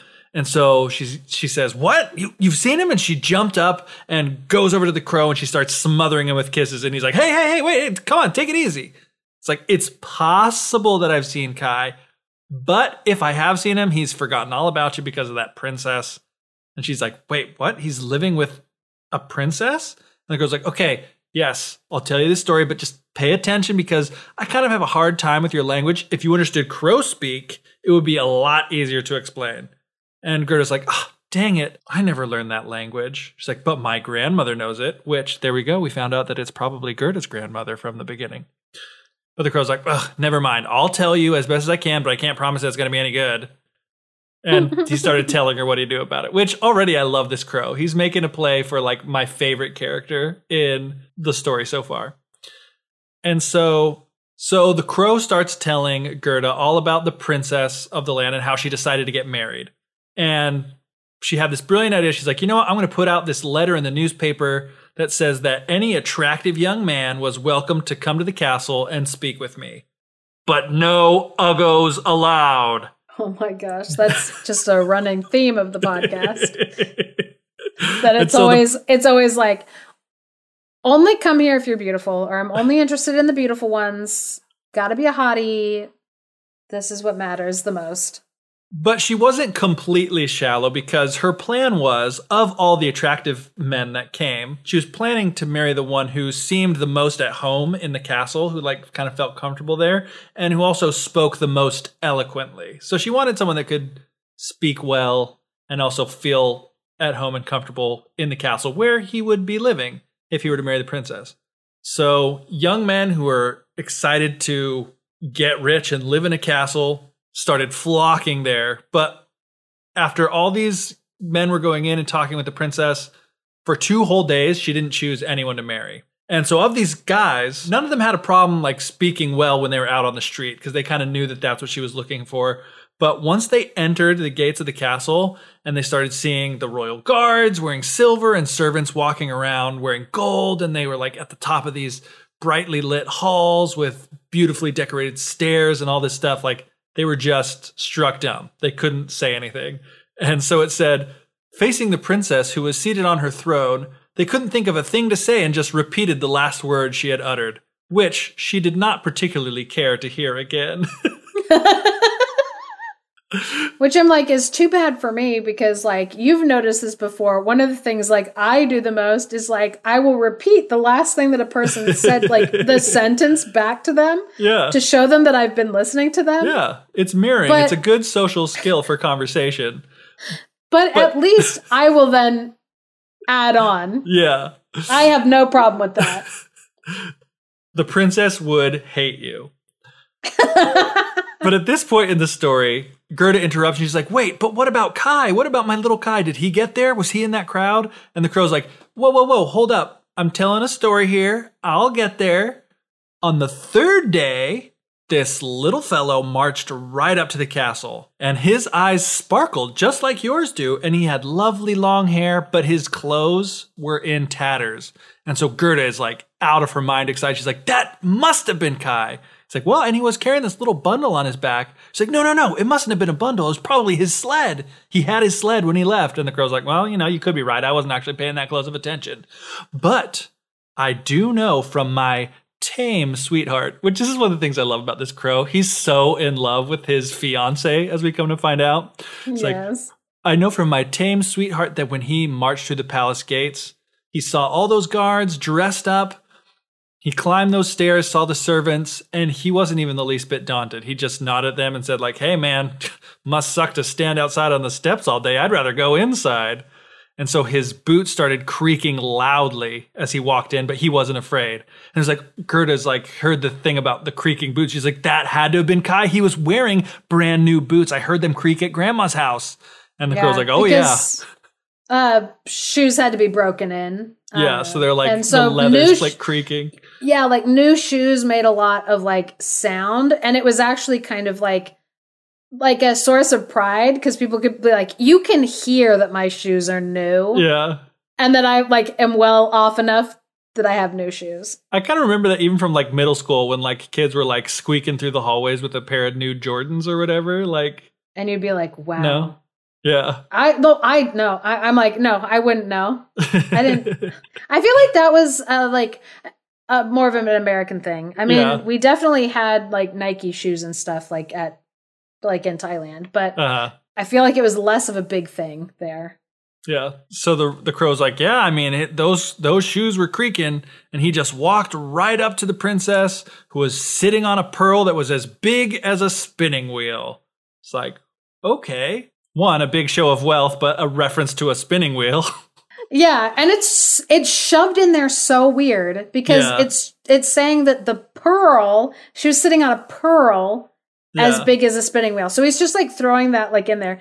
But yeah, I'm like, what a ridiculous show of wealth. Just like this this seat that's a pearl. That's Yeah. not a good sit upon. That's I like yeah, it's it's quite the flex there. And you know, Yeah. so was having all these guards and servants standing around, and they're all just staring there. The ladies in waiting, even staring at this kid as he walked in. And Gerda's like, "Oh my gosh, that must have been terrible, so intimidating." But it's like, but Kai still won the princess. And the crow at this point was like, "Hey, you know what? If I weren't a crow, I would have won her myself, even though I'm already betrothed." You know, they say he spoke as well as I speak when I'm using crow speech, that is. I mean, that's at least what my sweetheart told me. that's such a weird flex. it's like they're so in love. He's like talking about how much he loves his little sweetheart. And she's like, she tells me that I could have won the princess's heart if I weren't already betrothed to her and I were, weren't a crow. It's like they're just like, you know, complimenting each other back and forth. Yeah. She's just like, oh my goodness, you're like so amazing. You're like the best crow in the Yeah. world. And he's like, yeah, thanks. And she's the one that's like sitting around the palace, you know, giving him all this hot gossip and stuff. And so, according to the sweetheart, this kid talking to the princess was dashing, he was charming, and he didn't come there to court the princess. You know, he wasn't trying to impress her, but instead, he was there to listen to her and he wanted to hear what she had to say. And so she started liking him because he was listening to her and not trying to impress him. And he fulfilled the requirements that she had, you know, was well spoken and he felt comfortable. He wasn't intimidated to be in the palace. And so Gerda's like, oh my gosh, that had to be Kai. He is so smart. He can do numbers in his head, even Oh. fractions. Which, man, that's a big deal. If you want to get some women back in the 1840s, know your fractions. So she insists that the crow takes her to the castle. And so the crow's like, all right, I'm going to be honest with you. That's a lot easier said than done. I don't know how we're going to manage it. Let me go and talk to my sweetie. She knows how things work around the castle and she'll give us some advice. But I'm warning you, a girl like you that's not even wearing any shoes, they're not going to let let you into the castle. no shoes, no service. Yeah. They take it seriously at that castle. So the crow leaves, goes and talks to his sweetie, and then he comes back and he's like, Hey, okay, so my sweetheart happens to know about this little back staircase that leads up to the bedroom, and she also knows where they keep the key. So after the lights go down the castle, the crow goes with the girl, and they start sneaking into the back door. And so Gerda's there and she starts thinking about Kai. She's so excited to see him. She's thinking about his beautiful eyes and his hair, how happy everyone would be when he comes home. She's thinking about how sexy it was that he could do math in his head, even fractions. So hot. So while she's thinking about this, she was like kind of frightened, but she felt lighthearted because she was thinking she might be able to see Kai soon. And so when they got up closer, there was a little lamp on a cabinet that was burning, and there stood the tame crow, which was this other crow's fiance, right in the middle of the room. And she was like looking all around, and then she saw Gerda, who, you know, politely curtsied to the crow. Birds are into that whole politeness kind of a thing. And they really like it when you show them some respect. And so They she's like. Oh my gosh, Gerda, my fiance has spoken so highly of you. It's like, "Oh, your story, so moving. It's like, go take that lamp and we'll show you the most direct route up into the bedroom so that no one will see us. And then Gerda, at that moment, when she picks up the lamp, she gets kind of freaked out because she sees these like shadows rushing past her on the wall, like, you know, horses with flowing manes and all this stuff. And she's like, what the heck is that? And the crows are like, don't worry, those are just dreams. They come and they take the thoughts of the Royal Highness out hunting, which is good because you can get a better look at them while they're asleep in their beds. Which I thought that was like a really weird but kind of cool image of like their dreams flying around, like carrying their thoughts out into the world away from them when they're like asleep. Yeah. So they start climbing the stairs. They make their way through the castle quietly to the princess's room. And when they get in there, they see two beds. There was one that was white and one that was red. And she hoped that Kai would probably be in the red one. So she pulls back the curtains there and she looks in and she sees the back of a brown neck. She's like, oh, that has to be Kai. So she calls out his name. She holds up the lamp near his face. And just as she does, the dreams that she had earlier gallop back into the room and he wakes up, turns his head, and it's not Kai. Says the prince's neck may have looked like Kai's, but nothing else about him did. But still, he was young and handsome. So she's like, it's not Kai, But Mm-hmm. so the princess then wakes up too to some strange girl in her room screaming someone's name that's not her prince. And she comes out of her bed and she's like, What happened? What happened? Which I'm like, You don't immediately call for the guards and have them try to like kill this intruder that's breaking into your bedroom in the middle of the night? Okay. But little girl, little Gerda had a great defense mechanism. She started crying immediately. And, you know, she's this kind of sad looking little girl that doesn't even have any shoes on. And so she tells them the whole story and she tells them what the crows had done for her. And both the prince and princess are like, oh, you poor dear. You know, they also go to the crows and they praise the crows for what they've done. Like, oh, you're such good crows. Thank you for trying to take care of this little girl. You know, we're not mad. You shouldn't have done what you did, sneaking people up into our bedroom. But instead of killing you like we probably should, this time we're going to give you a reward. So the princess is like, okay, we'll give you a choice. You can go free, or if you'd rather, you can both have lifetime appointments as court crows, which is apparently a thing. And you can have the rights to the scraps on the kitchen floor. So the both crows, like, again, they'd like to show their respect. They bow deeply to the princess and ask for permission to have these permanent positions. So it says too, they were thinking about the future and how important it was to have something for their golden years, as they called them. It's like these crows were thinking ahead to retirement. I mean, smart birds. Indeed. So the prince climbed out of his bed, let Gerda sleep in it, and she went to sleep thinking about how nice people and animals can be. And she fell asleep and slept peacefully that night. And the dreams came flying back in, and they looked just like God's angels. And they were pulling a sled that Kai was riding on, and he kind of nodded in her direction, but then she woke up and realized it was just a dream. And so the prince and the princess invited Gerda to stay there at the castle. She could live in luxury, you know, where they have giant seats as spinning, spinning wheels made of pearl. But instead, she just asked for a little carriage, a horse, and a pair of boots so that she could go back and look for Kai.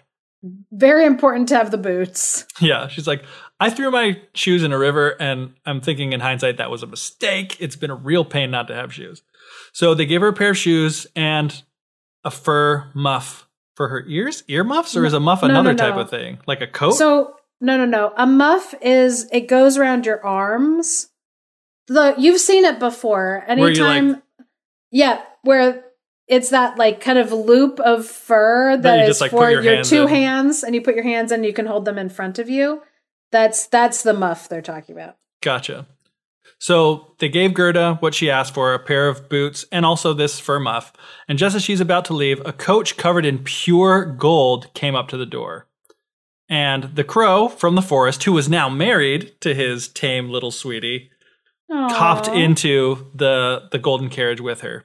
And you know, the prince and princess see her off in person. The crow sits right down next to Gerda, and it says that uh, so the crow sat next to Gerda, and it says that he was facing the same way as Gerda because it would have made him sick to have been facing backwards in the carriage. So that's why he had to sit right next to Gerda.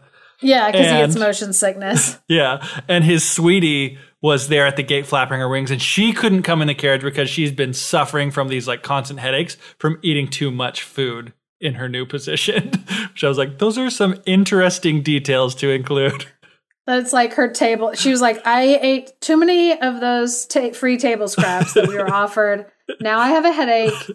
And the other crow is like, I get motion sick when I'm inside of a carriage.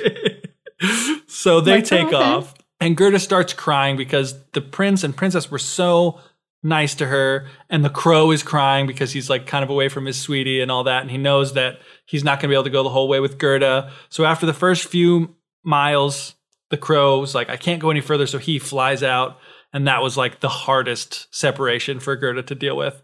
And so he flies up into a tree, flapping his wings as the carriage, which was sparkling like bright sunshine, disappeared into the wilderness. Part 5. So the carriage rode through the dark forest, and Gerda's carriage was like a torch in the dark forest because the gold was shining so brightly. And there were robbers in this forest who couldn't help but see the carriage because it was so bright, flashing through the trees, like it was just begging them to steal it. Maybe giving her a solid gold carriage was a mistake? Mhm. It's like it was very generous, Yeah. but also it would have been more helpful if they just had like a wooden one.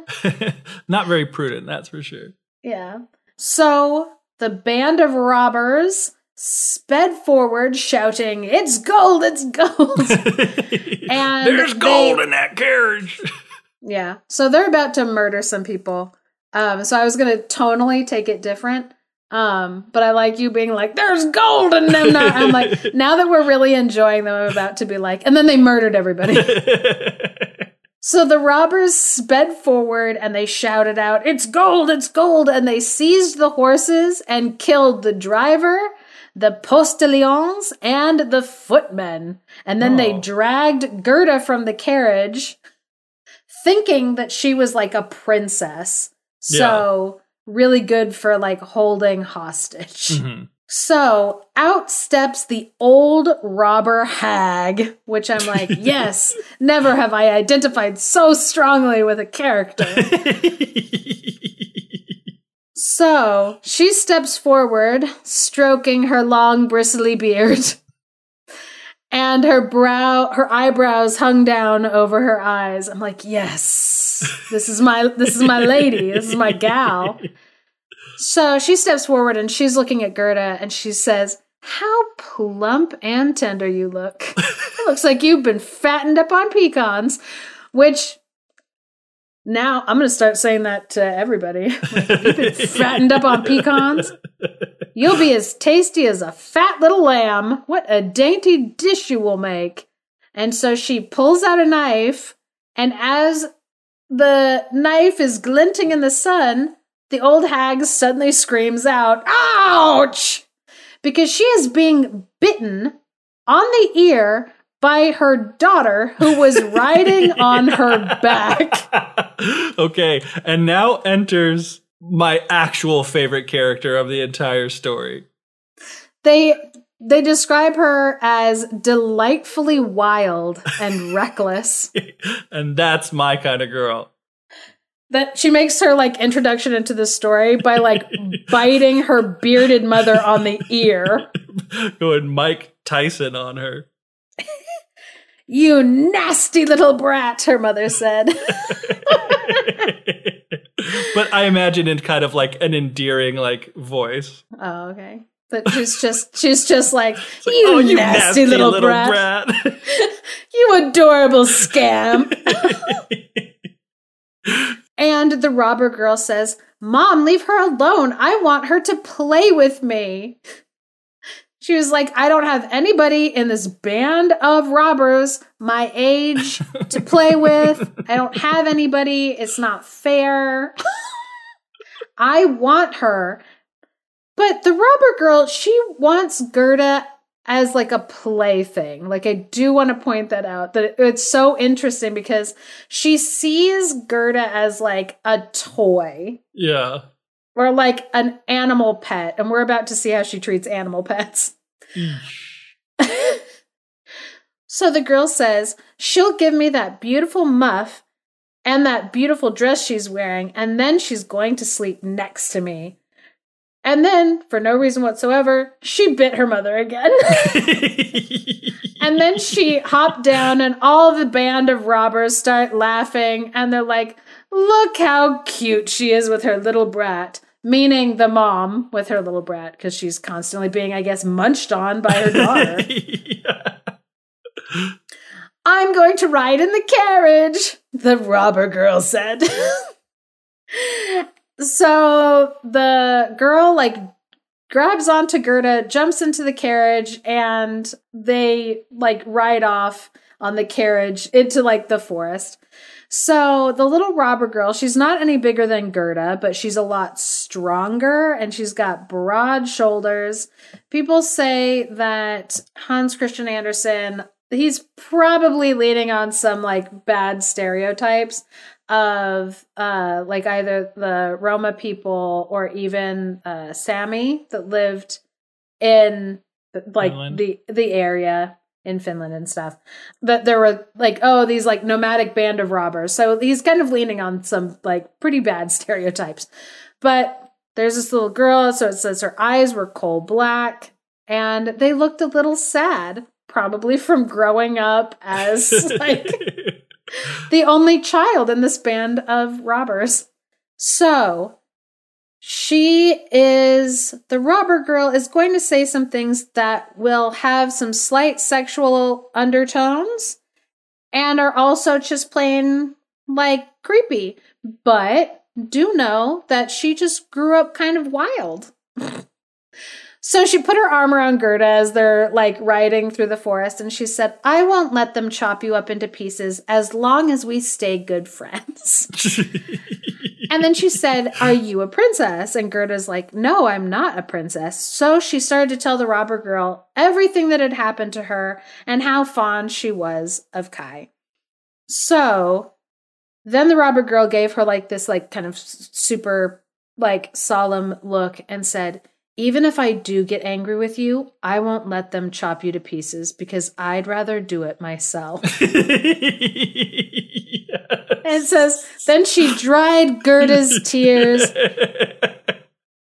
And then this is a part where I'm like, this is a bit of wordplay that's supposed to be slightly sexual. It says, and she put her hands inside the beautiful muff, which was soft and warm.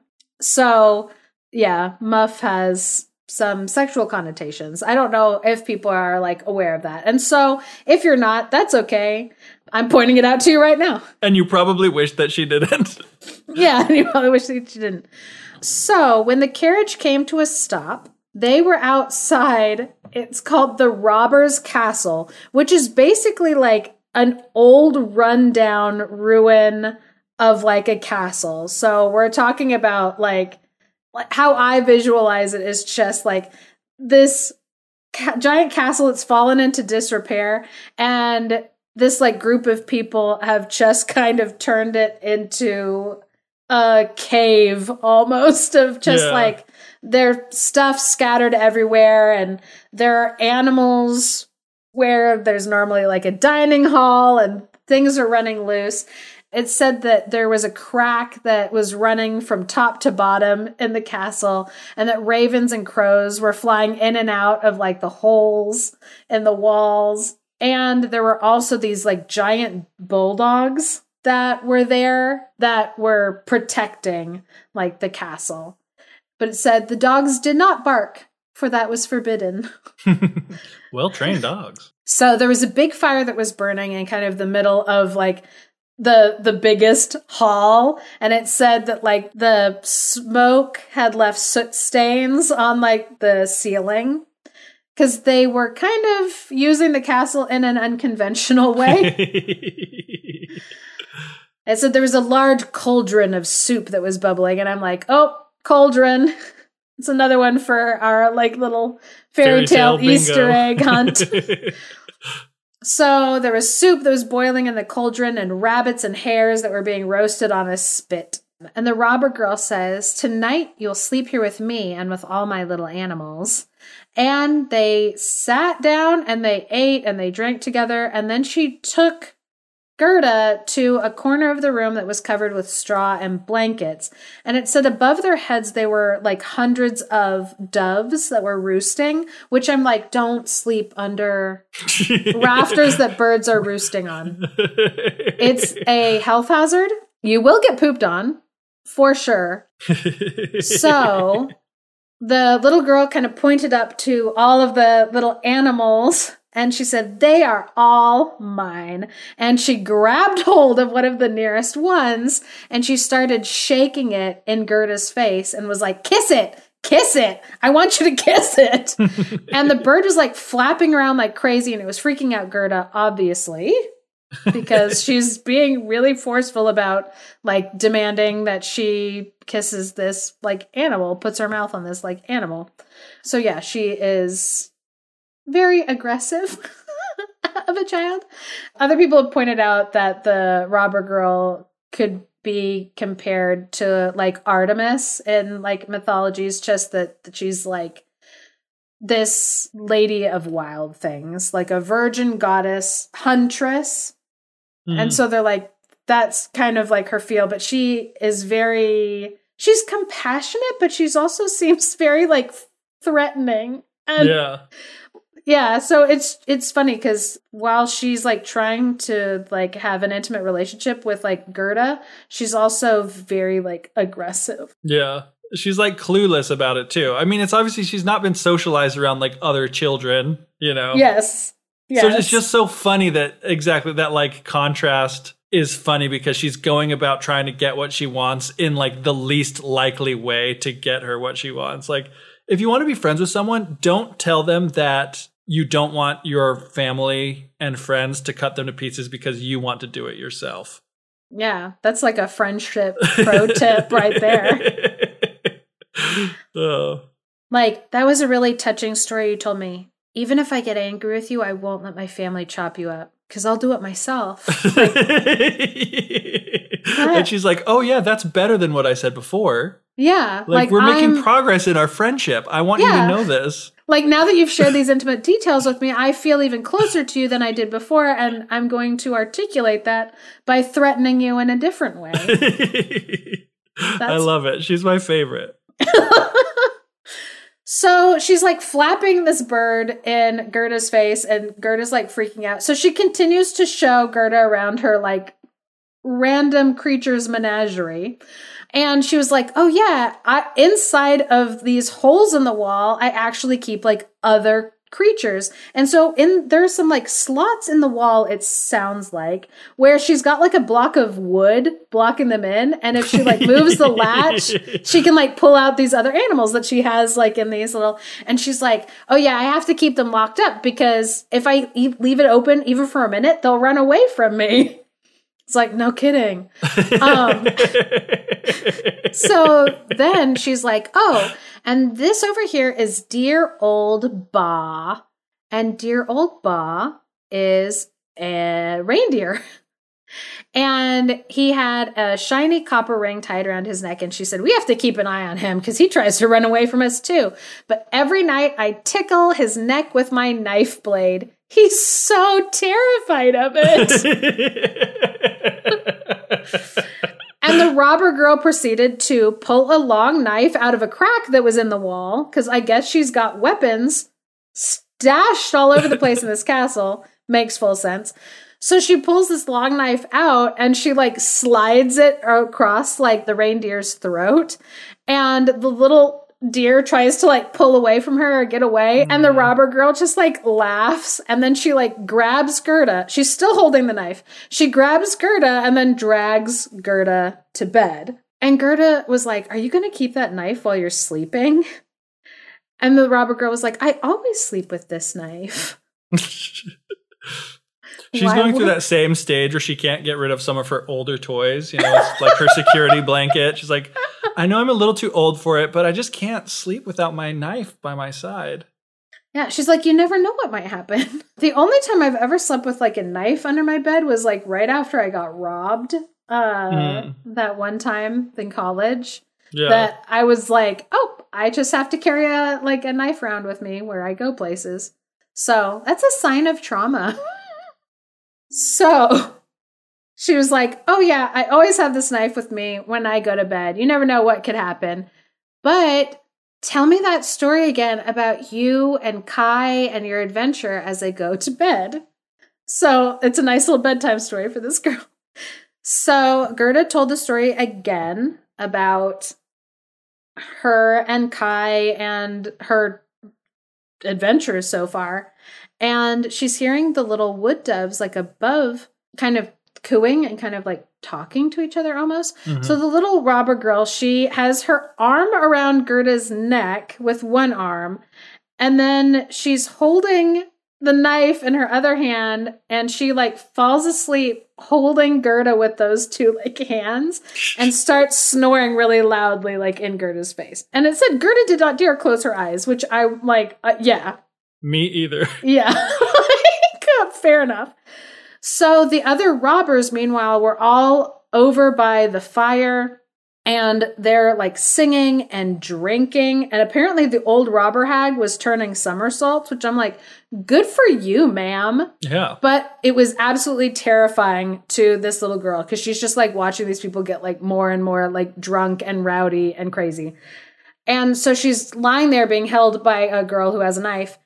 And the little doves above her, she hears them go, Coo, coo. We've seen little Kai. A white hen was pulling his sleigh, and he was seated in the Snow Queen's sleigh as it raced over the tops of the trees where we built our nest. The Snow Queen's icy breath killed all the baby pigeons, except for the two of us who managed to survive. Coo, coo.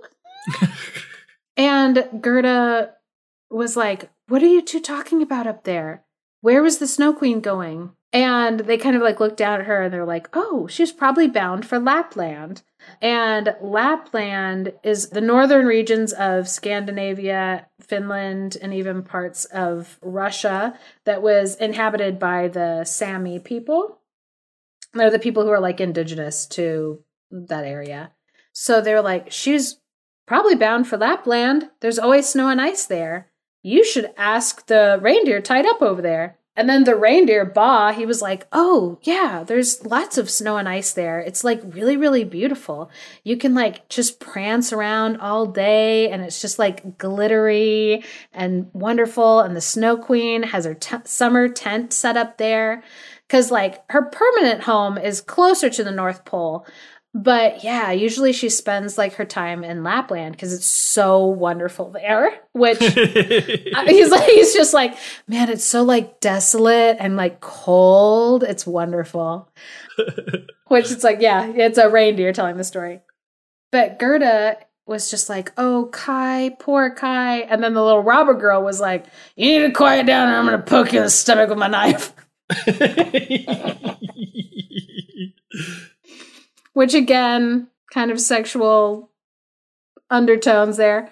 That it's not just me saying that. I like other like it's a thing that gets pointed out a lot that there because in this journey this is kind of like another like kind of growing up point for Gerda where she kind of it's like the first time she's ever really been like for lack of a better word manhandled. Yeah even though she's being robber girl handled. so yeah, it's kind of just this abrupt, kind of rough awakening that like, oh, the world isn't nice or safe or kind. It's kind of like a mix of good and bad, rough and stuff. Because the like, robber girl she, is not like she had just, bad. She had just come from a place where when people found her breaking into their room in the middle of the night, they like treated her kindly and sent her off in a golden carriage and then another group of strangers she comes across murders everyone, all the servants that those people had sent with her, and then just like has no respect for her personal space and boundaries. You know, so it's like she's been going through some extremes. Yeah. Yeah. So in the morning, Gerda went to the robber girl and told her what she had heard the wood doves and the reindeer and stuff talking about. And the robber girl listened and she was like, okay, okay, okay. And she turned to the reindeer and she was like, do you know where Lapland is? And the reindeer was like, Of course I know where it is. I was born there. That's where my people are from.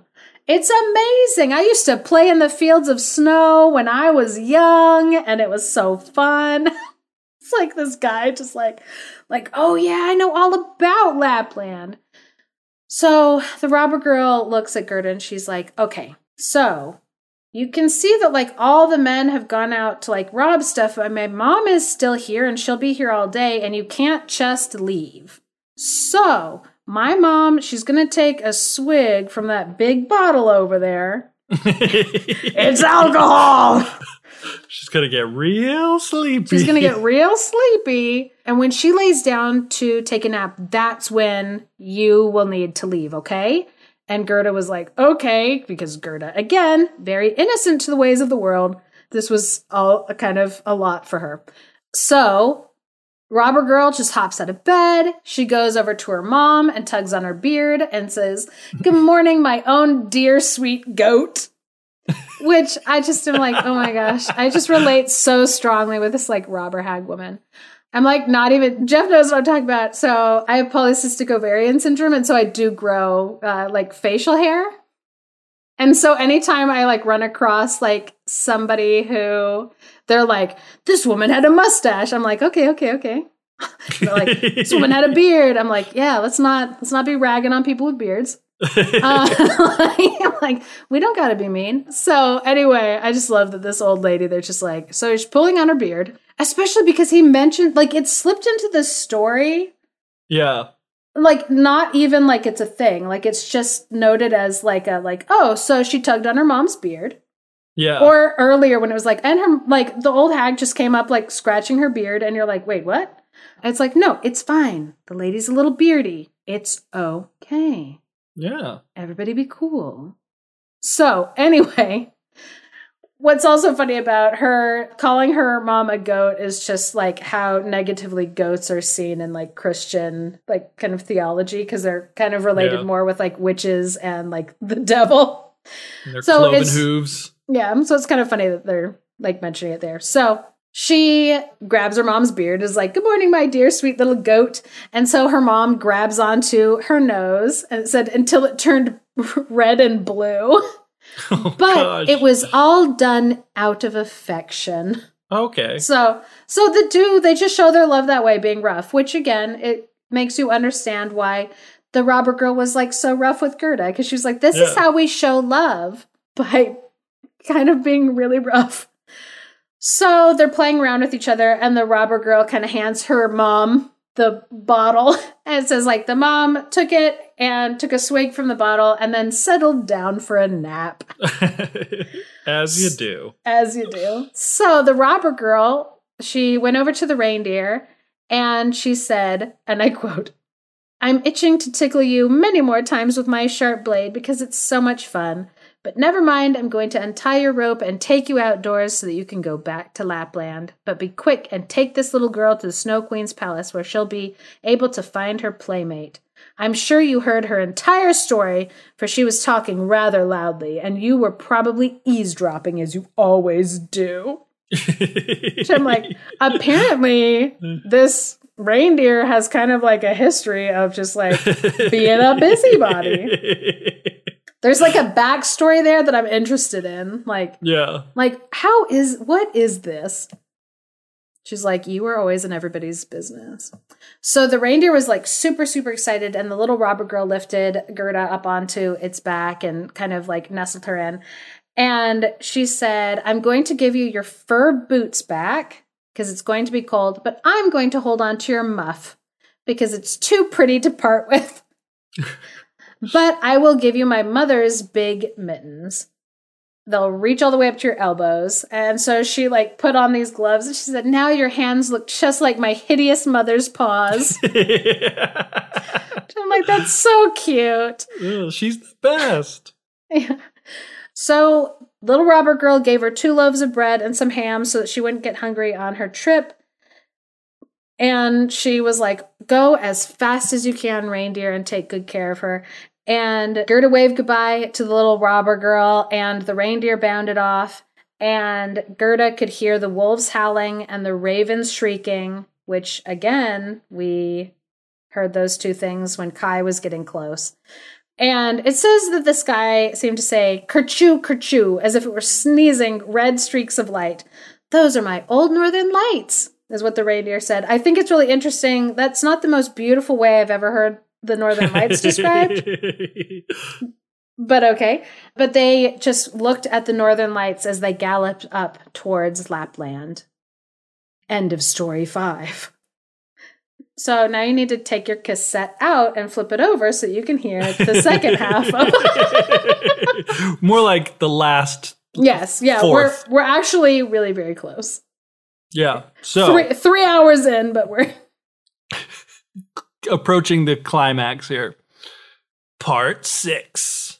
So they're bounding along for a while and they stop in front of a small house. And this house was what one would describe as, quote, a wretched hovel, end quote. And no one was at home except for an old Lap woman who was frying fish over this whale oil lamp.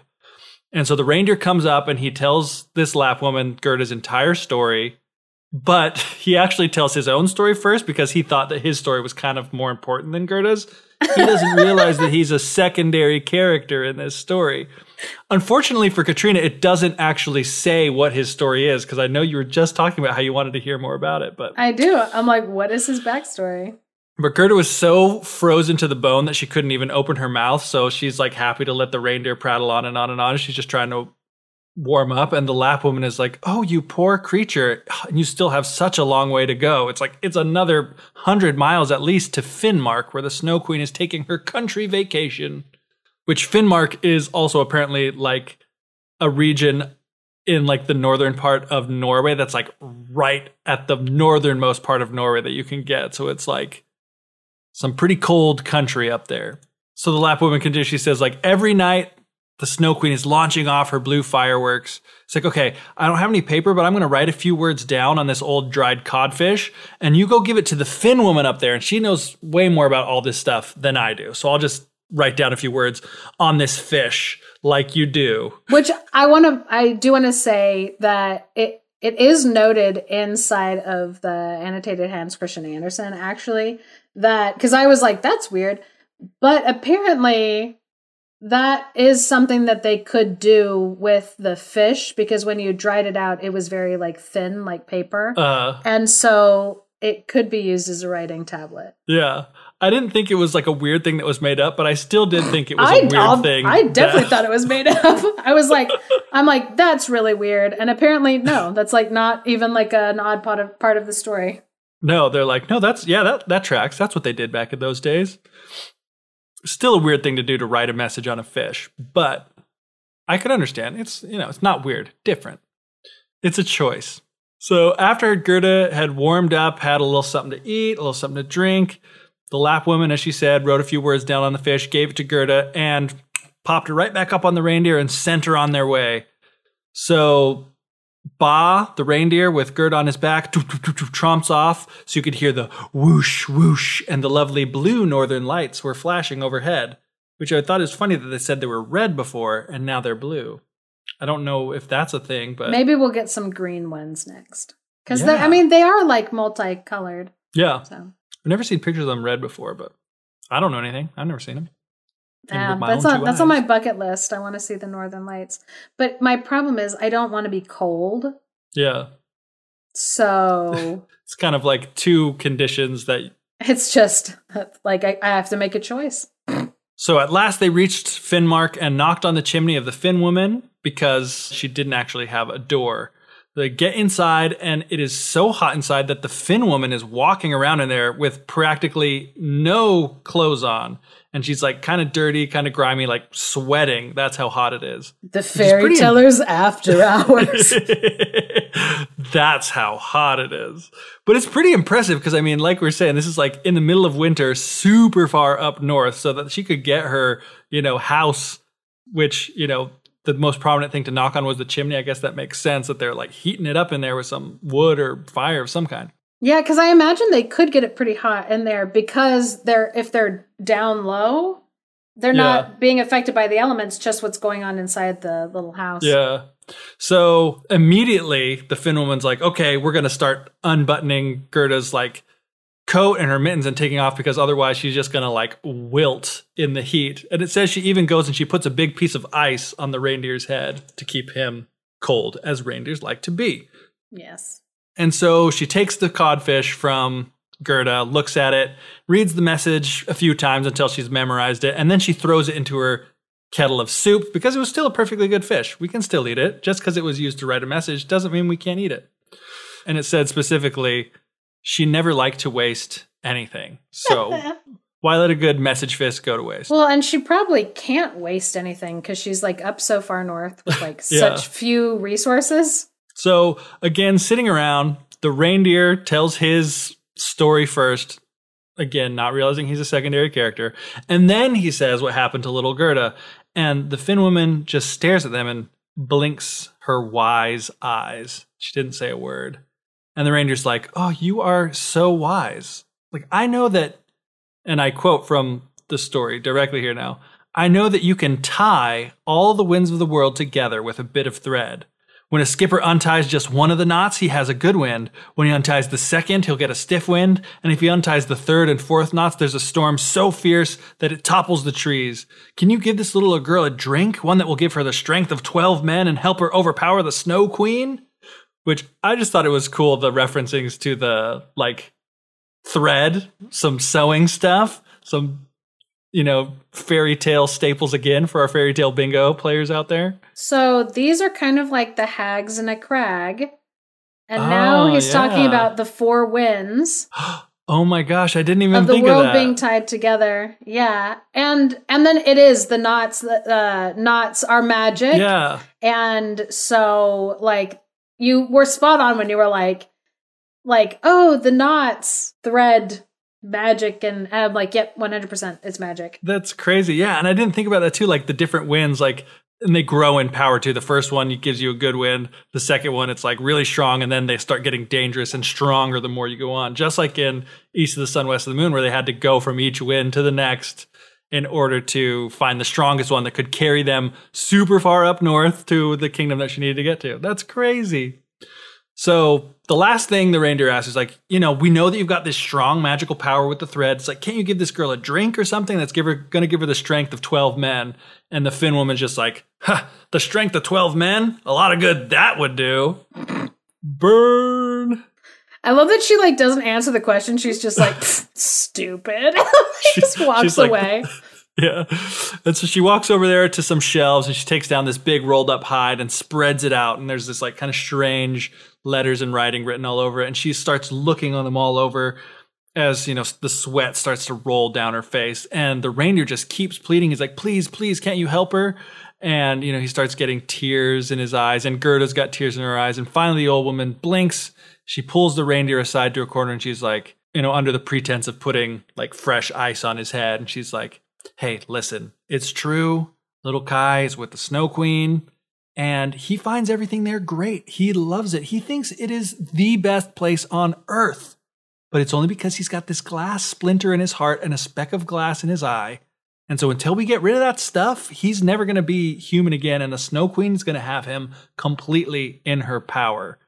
And the reindeer's like still caught up in this whole drink thing. He's like, So can't you give Gerda something to drink that'll make her more powerful than the Snow Queen? And the Finn woman's like, Look, I can't give her more power than she already has. Don't you see how much power she's got? Have you noticed how man and beast alike have gone out of their way to help her? It's like, look, she's come out into this wide world with no shoes on her feet. It's like, but we can't tell her about this power because her strength lies in her heart she is a sweet, innocent child. So if she can't reach the Snow Queen on her own and get rid of those pieces of glass from Kai, then there's nothing that we can do. So all you can do is take her into the Snow Queen's domain and let her do her thing. So, without putting back on her boots or her mittens, the Finn woman lifts Gerda back up onto the reindeer and sends him off as fast as she can, because that's kind of important that she not have those things for her true power to come out unbeknownst to Gerda, who thinks she's just gonna freeze.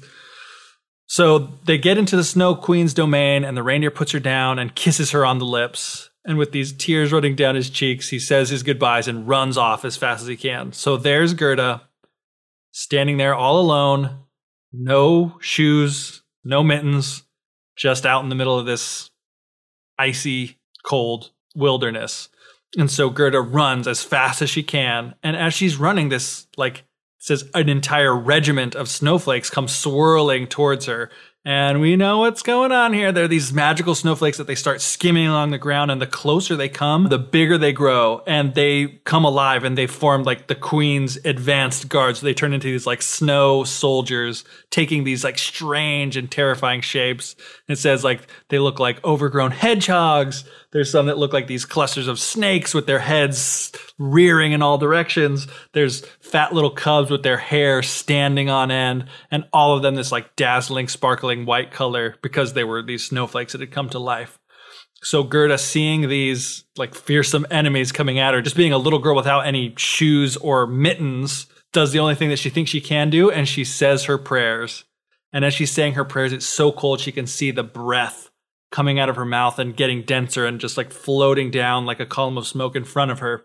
And as these prayers are coming out of her lips, her breath starts to take the shape of these little angels that start to grow as they touch the ground. And all of them had helmets on their heads and they're carrying spears and they have shields in their hands and they start coming one after another. And by the time that Gerda finished praying, she was surrounded by this entire legion of angels. And when the angels thrust their spears toward these monstrous snowflakes, these snowflake creatures shattered into hundreds of pieces all around, and Gerda kept on walking, feeling at this point pretty safe now that she's got this entire army of breath angels taking out all the snow demons. And she's going along, and the angels are even rubbing her hands and feet so they wouldn't feel the cold, and they march into the Snow Queen's castle. But now we must return to Kai and see how he's doing. He certainly wasn't thinking about little Gerda, and he never imagined that she might be waiting just outside the castle. Part 7.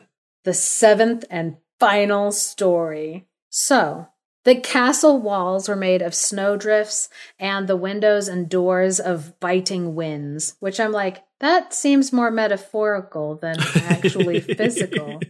Uh, it said there were more than a hundred rooms all shaped by the drifting snow, and the largest stretches were several miles. Which I'm like, that just sounds like he's standing out in the middle of nowhere. Because it also says that the ceiling was being lit up by the northern lights, which I'm like, that sounds like the sky. so it said there was no joy there except the polar bears that could dance to the music supplied by the wind. I'm like, that's so beautiful. So the Snow Queen's rooms were immense, empty, and frozen expanses, which is interesting because it actually reminds me of the castles in East of the Sun and West of the Moon and the Cupid and Psyche story. Is That they had these giant castles that were essentially like really empty and sterile. So mm-hmm. I like think that's really interesting. So inside this like giant expanse of space in the center of the Snow Queen's domain, the exact center was a lake, which the Snow Queen called the Mirror of Reason. Obviously, because the age of reason is bad, apparently. So, she said it was one of a kind and the best thing in the entire world. Kai at this point was standing on the edge of the lake and he had turned blue from the cold. It says, in fact, he had almost turned black, like um, frostbite. But said he didn't notice at all because the Snow Queen had kissed away his icy shivers. And so by now, his heart was almost entirely a lump of ice, and he was running all around everywhere, moving these pieces of ice trying to configure them in different ways, just rearranging them over and over again like they were this like big puzzle that he had to try to solve. It says it was an ice puzzle of the mind. End quote. To him, the design seemed remarkable and deeply important, but that was only because of the speck of glass in his eye.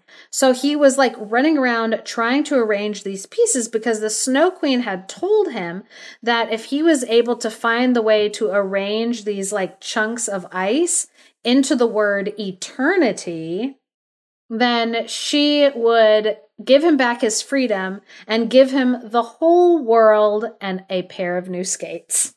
which I think just as a little cherry on top. Which I think is funny because it's like the new skates are more because like oh, you're a kid, um, and the whole world is just like this like grandiose idea. So basically, it's like a symbol of like he's like a scientist or like a philosopher trying to to sort out the the keys and mysteries of the universe and eternity and and he can't. He it's an ice puzzle of your mind.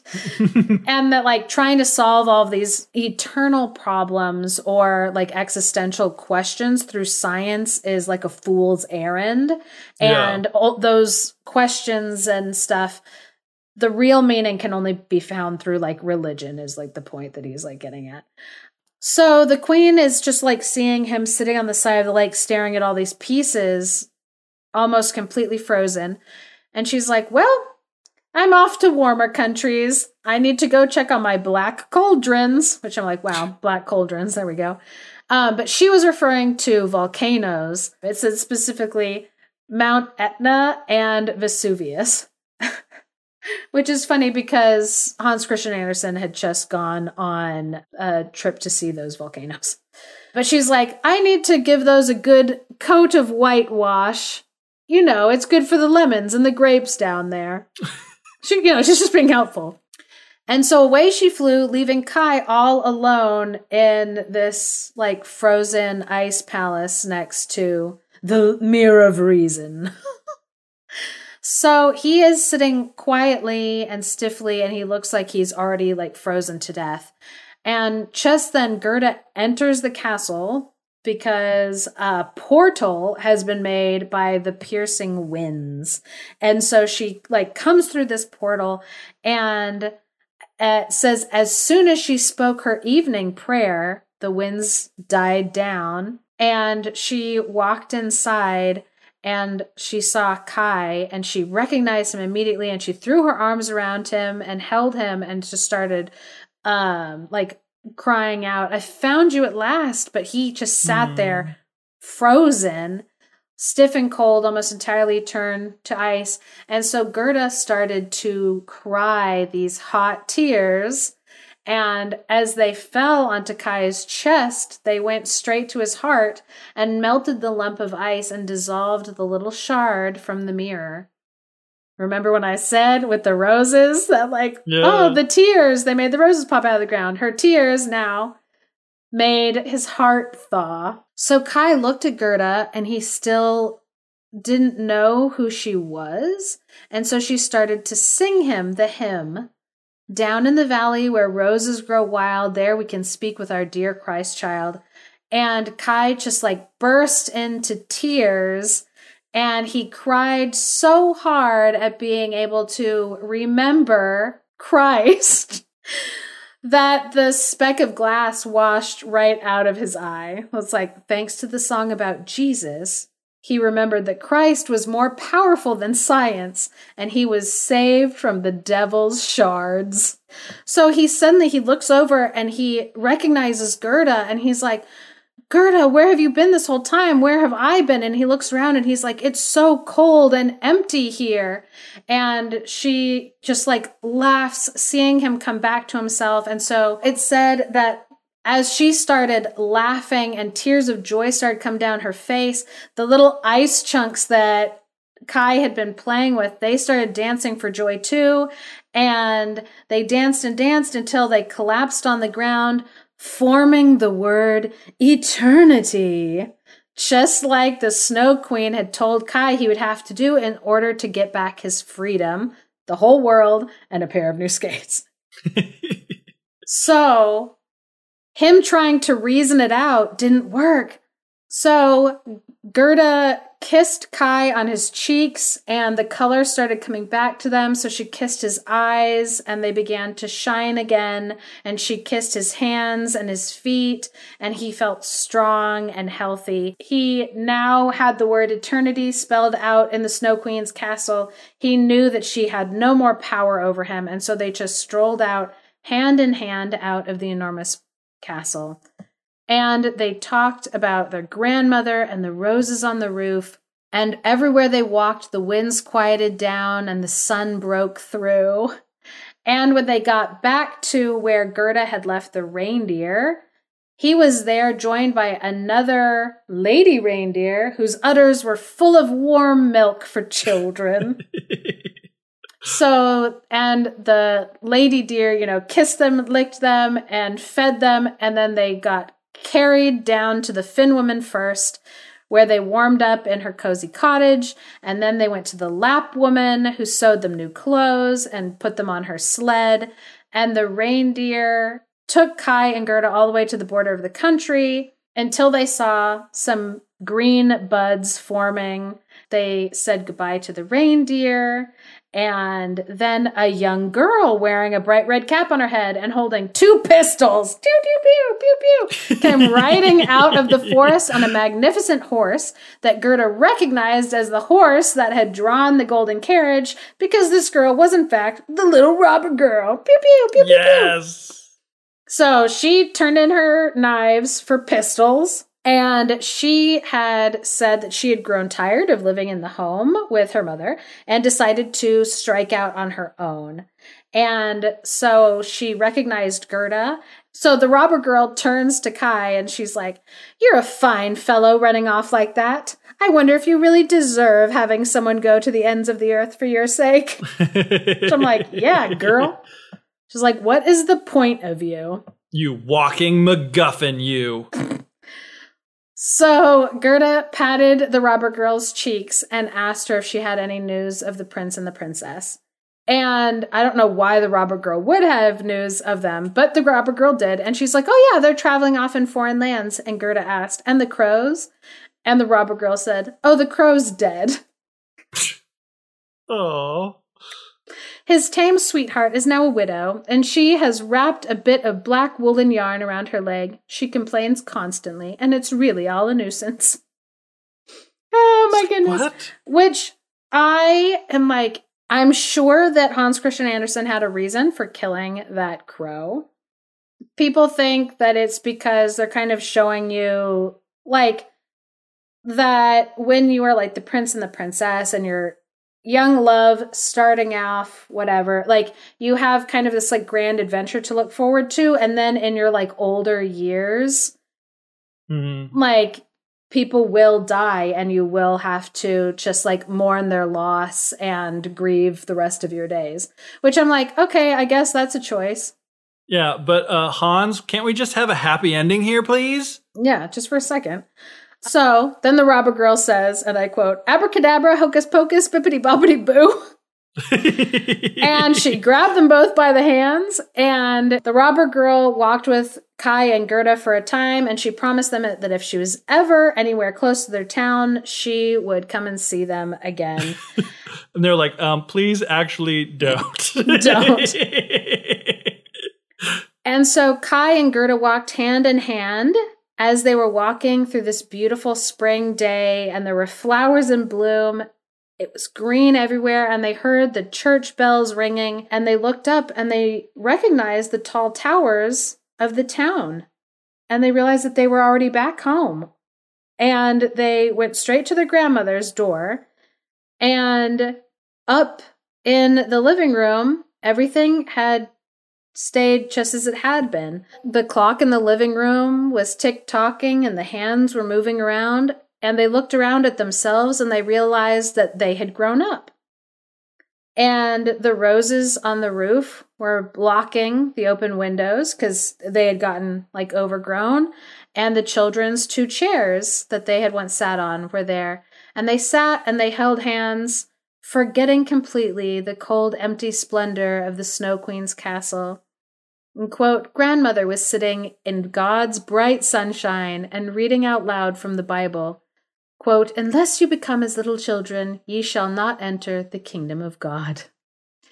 And Kai and Gerda looked into each other's eyes, and they suddenly understood the old hymn Down in the alley where roses grow wild, there we can speak with our dear Christ child. And there they sat, and they were grown ups and children at the same time, children at heart.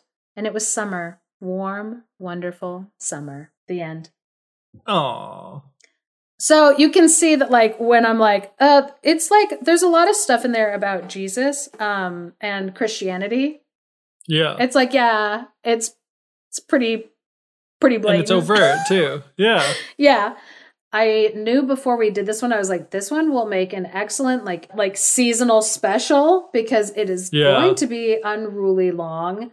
Um and so we tried to put a lot of the discussion into the story as we were going along to point out the little details. That way, we weren't getting to the end of the story and having like a list of instances where Yeah. Norse mythology was mentioned or Greek mythology or whatever.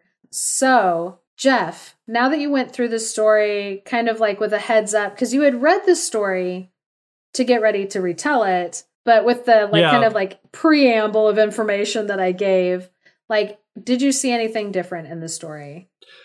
Yeah, I definitely did. I was glad that you did that because it did help me see the story differently just in the retelling versus reading to prepare for this episode. Because during my own reading, the Christian symbolism and everything is pretty obvious. You know, I'm tempted to say like, oh, the Christian undertones. It's like they're not undertones, they're overtones. They are the theme. They are what holds the story together.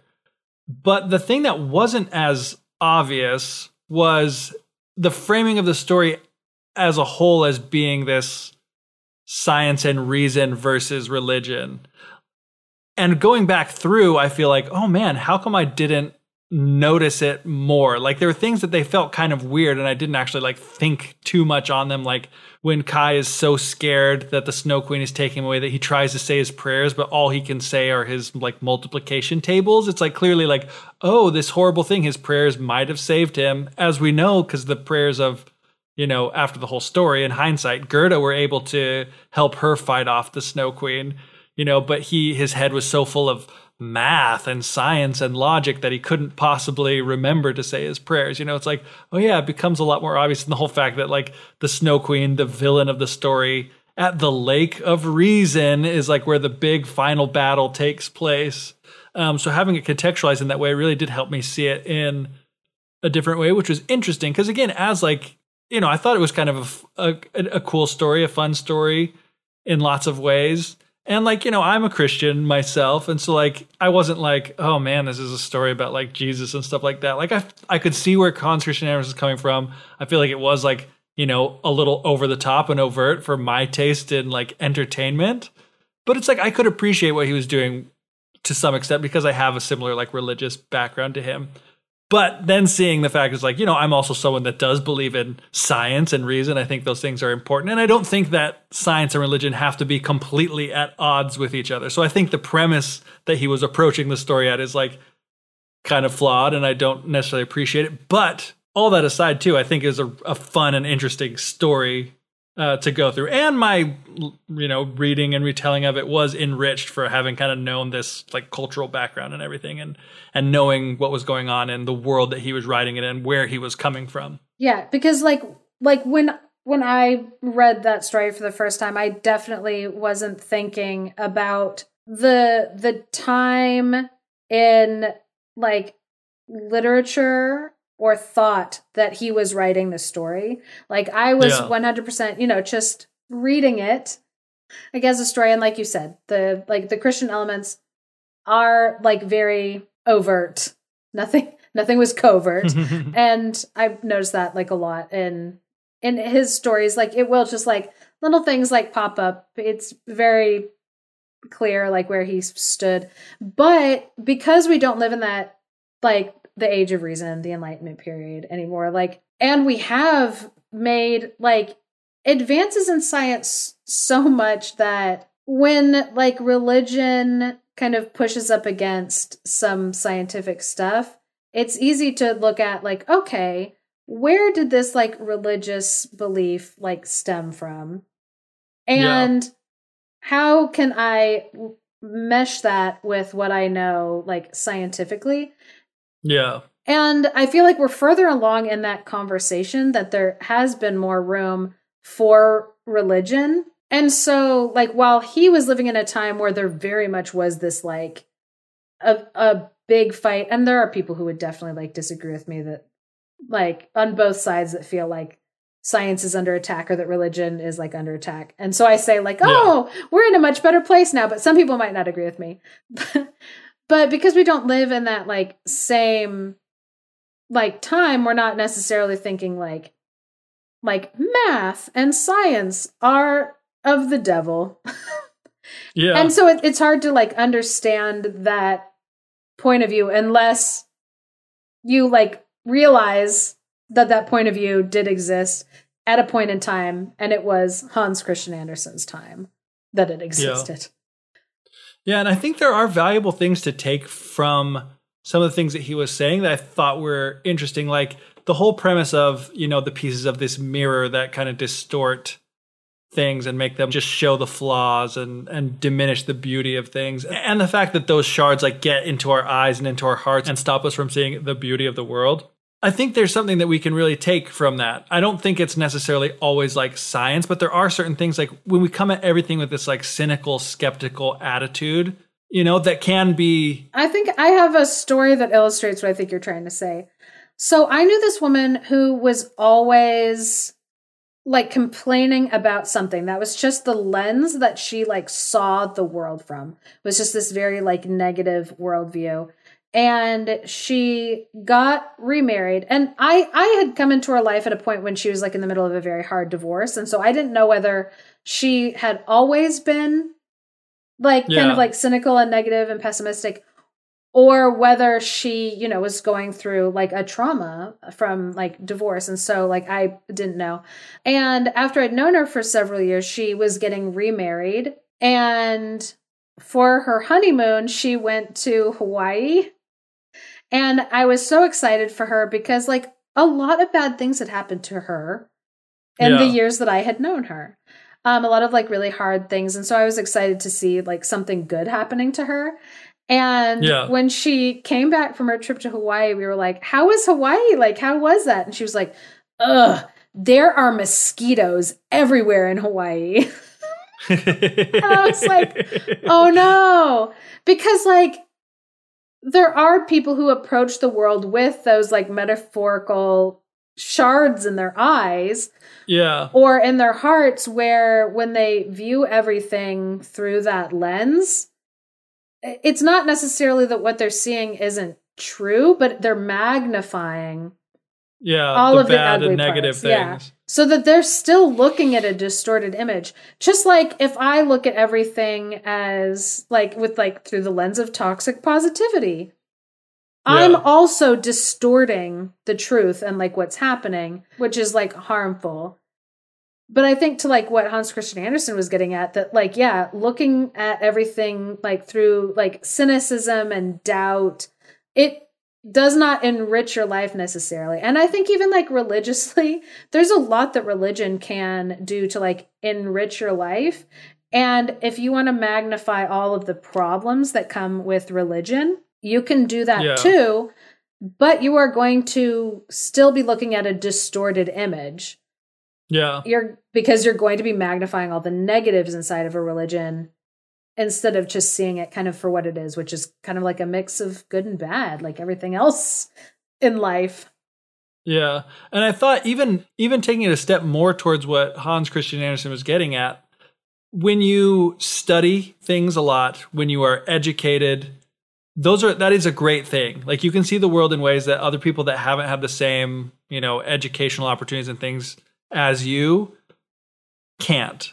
But also, there is this tendency to make you think, like you talked about at the beginning, oh, some of these shards were turned into glasses that when people put them on, they made it think that they could judge everything better than everyone else or whatever. And there is a degree of that. Like, I feel it in myself a lot of times where it's like, oh, I've been to college, I've done these things, so I know better than maybe someone who hasn't, which is not true. You know what I mean? It, it, gives you this false sense that, oh, just because I've studied science, just because I've been to college, just because I've done these things, it means that I'm going to be able to be a better judge of how things are than someone else. And that is not true. I think that when you rely so much on the fact that, oh, I know so much, you are blinding yourself to the things that you don't actually know. And it's the same thing like with the way science really is. Science isn't saying like this is like the absolute answer because science is always going through the scientific process and reevaluating and reassessing. It's like, oh, here's what we thought we knew, but now we've learned something else which changes what we knew before. And there's like this humility that you have to have saying, like, this is from everything I've learned, the understanding that I've reached at this point, but being willing to change it and realize that just because you may have all this evidence that's kind of backing you up doesn't mean that there's not something that could be presented that would change the way that you see things. So you're not like an absolute perfect judge of a person or of a situation just because you have this education and scientific knowledge, you know? I was just reading about Teddy Roosevelt and how like he grew up really upper class and so he thought you know that he had a pretty good understanding of the world because he was really like highly educated and it wasn't until he started working inside of like cities and seeing like actual poverty he was suddenly seeing what like real living conditions were like for people who were not wealthy yeah. And all of a sudden he was like, "Oh my gosh, there are all of these social problems that like need to be taken care of, that like need to be handled."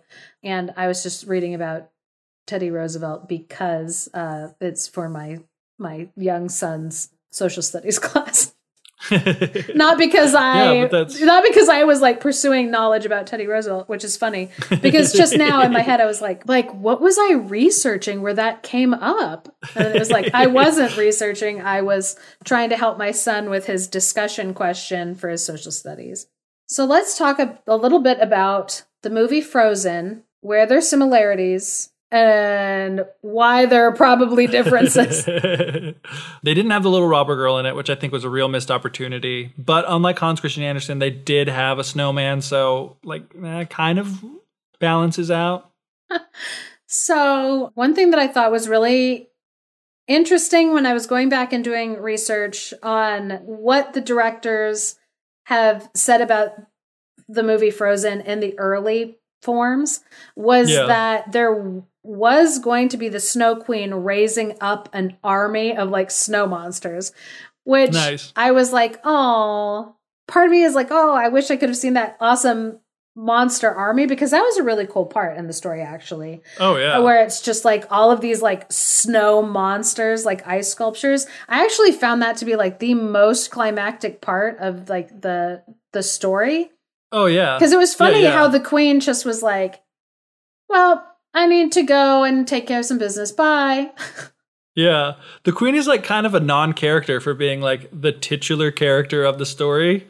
She doesn't really do all that much throughout most of it. so with the snow queen something i know at the beginning of this i said that it was reductive to say that everything in the story goes back to hans christian andersen's life But the Snow Queen represents death. And that's not just me saying that, that's Hans Christian Andersen saying that.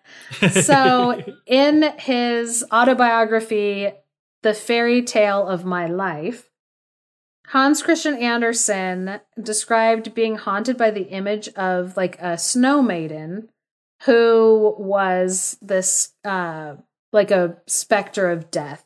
And there's a quote it says, I recalled that in the winter before, when our window panes were frozen, my father pointed to them and showed us a figure like that of a maiden with outstretched arms. She has come to fetch me, he said in jest. And now, while he was lying there on the bed, dead, my mother remembered this, and I about it as well. End quote. So he just had this like just really bad memory of like, yeah, when he was a kid being told kind of like this funny story about those like the shapes that just form on windows because of condensation. We used to see them a lot more before windows were double paned but it ended up being kind of this like morbid thing because his dad had like joked about like oh look this one looks like a maiden come to get me. And winter is like a very dangerous time for people. We've talked Yeah. about this on the podcast before. People would just die more in the wintertime. So hans christian andersen's mother would often refer to like her husband's death and talk about an ice maiden carried her husband away. Like that oh yeah that's when like the like ice maiden came and like took him away. So hans christian andersen has also written a story called the ice maiden which again is a story about a supernatural creature who lives out by like swiss lakes and glaciers and kisses people to death and that story has a much sadder ending. But uh so that is going to like the Snow Queen was kind of even though yeah, kind of like a non-character in the story. For Hans Christian Andersen, it was actually like him describing a character that loomed very large in his life.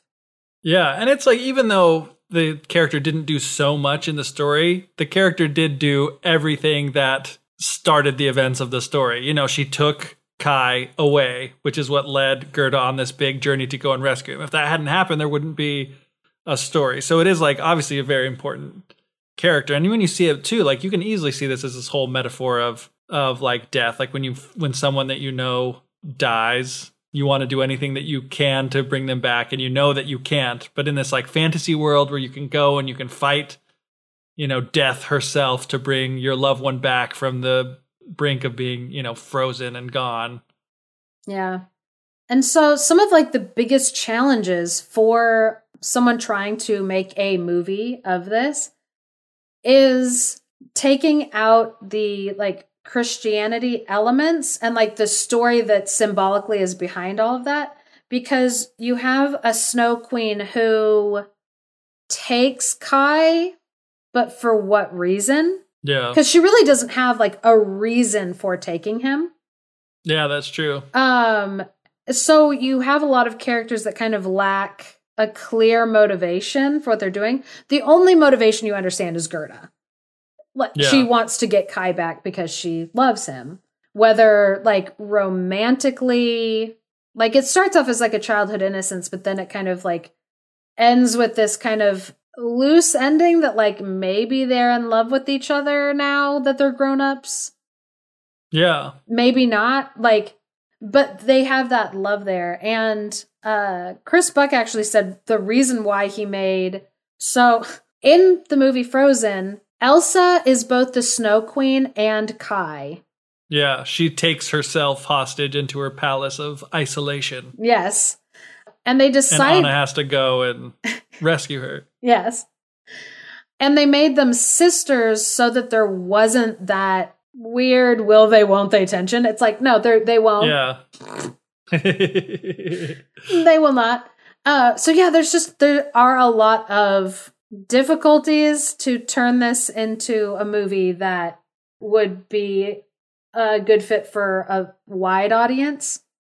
I think you touched on the biggest one in the sense that it's like we kind of like to, especially these days, have a reason why our villain is doing what they're doing. It's just like because evil doesn't make for a very compelling story anymore. And I think another aspect of it is too, so much of it is very like metaphorical, like you talked about. Oh, like the palace was miles wide and its ceiling was the Northern, northern lights. lights. and its windows were made of the blowing wind you know it's like you can't really do those things in a movie it has to be something that you can actually physically see or it has to be something that can be actually visualized where when you're just reading it it's like oh the you can get on with like a metaphor but you need to physically see something on screen to to make it really work the other thing that would make it so hard to make a really faithful adaptation is just the number of different characters like there are all these different characters that Gerda runs into throughout the whole thing, and few of them really repeat or are there the whole time. Like she's just with one little group and then she moves on. Like she's with, you know, the crow and then she meets the prince and the princess and then she moves on and then she's with the robbers and then she moves on, which there is something kind of cinematic about this journey going through these different places and never kind of returning to the same place twice. That's kind of something that you see a lot in movies. Or if you do return somewhere, it's like changed towards like the beginning and the end, cycling back from, you know, where they start in their hometown and then returning and they're like adults now. But it does make it so difficult when you just like don't have any real relationships that she has with people that endure throughout the whole length of the story, besides Kai, who she's not with for the entire story. Yeah. And so it's like either they would have to give her a buddy like the crow that went the whole way with her or something. Yeah. Or like, yeah, it's it is just very hard because it's just her, the figure of Gerda, moving through this, meeting new characters that aren't fully fleshed out. And Yeah. it's just a lot of little like fragmented pieces which don't give you a whole lot of time to get to know the character. Yeah, I almost wonder if it might work as kind of like a mini series type thing where you could have like for this little section of it, this episode, she's with the crow, so you can have that relationship during that time, and then it kind of like starts over on the next thing with the where the changing relationships might not be as big of a deal. I don't know. Yeah. Or in like a mini series where like each character could be with her through several episodes as they pass her along. Yeah. So like passing the baton between one and the other. Yeah, it's kind of interesting. It is interesting too thinking about again going back to Frozen and the things that were there, like that whole element of the shard being stuck in like the person's head or in their heart. You know, that that shows up in in Frozen obviously with like Anna gets like hit and it like goes into her head and like they have to take him to the magical trolls who are not bad and devilish like the trolls in Yeah. this this story but like to be healed and they talk about like oh it's really bad if, like i think did you quote it in I- this thing or did you quote I don't know if I quoted it exactly, but I definitely like kind of mentioned that it's like if it had hit her heart, they're like, oh, the heart is not so easily persuaded or something like that. yeah um, or not so easily changed. So, before we wrap up, I promised that I would tell you where I think Olaf is in the Hans Yes. Christian Andersen canon. So, it is clear to me that like the people who wrote the movie Frozen did their homework and read more of Hans Christian Andersen than just the Snow Queen. So I have a theory for where I think the character of Kristoff comes from inside of the story The Ice Maiden.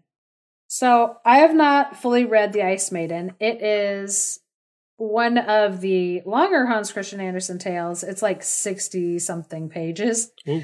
But inside of the story, there is a man whose parents die and he is left orphaned because of the Ice Maiden. And in the story, he is looking for love. And basically, like right before he finds love, he gets a kiss from the Ice Maiden that then kills him.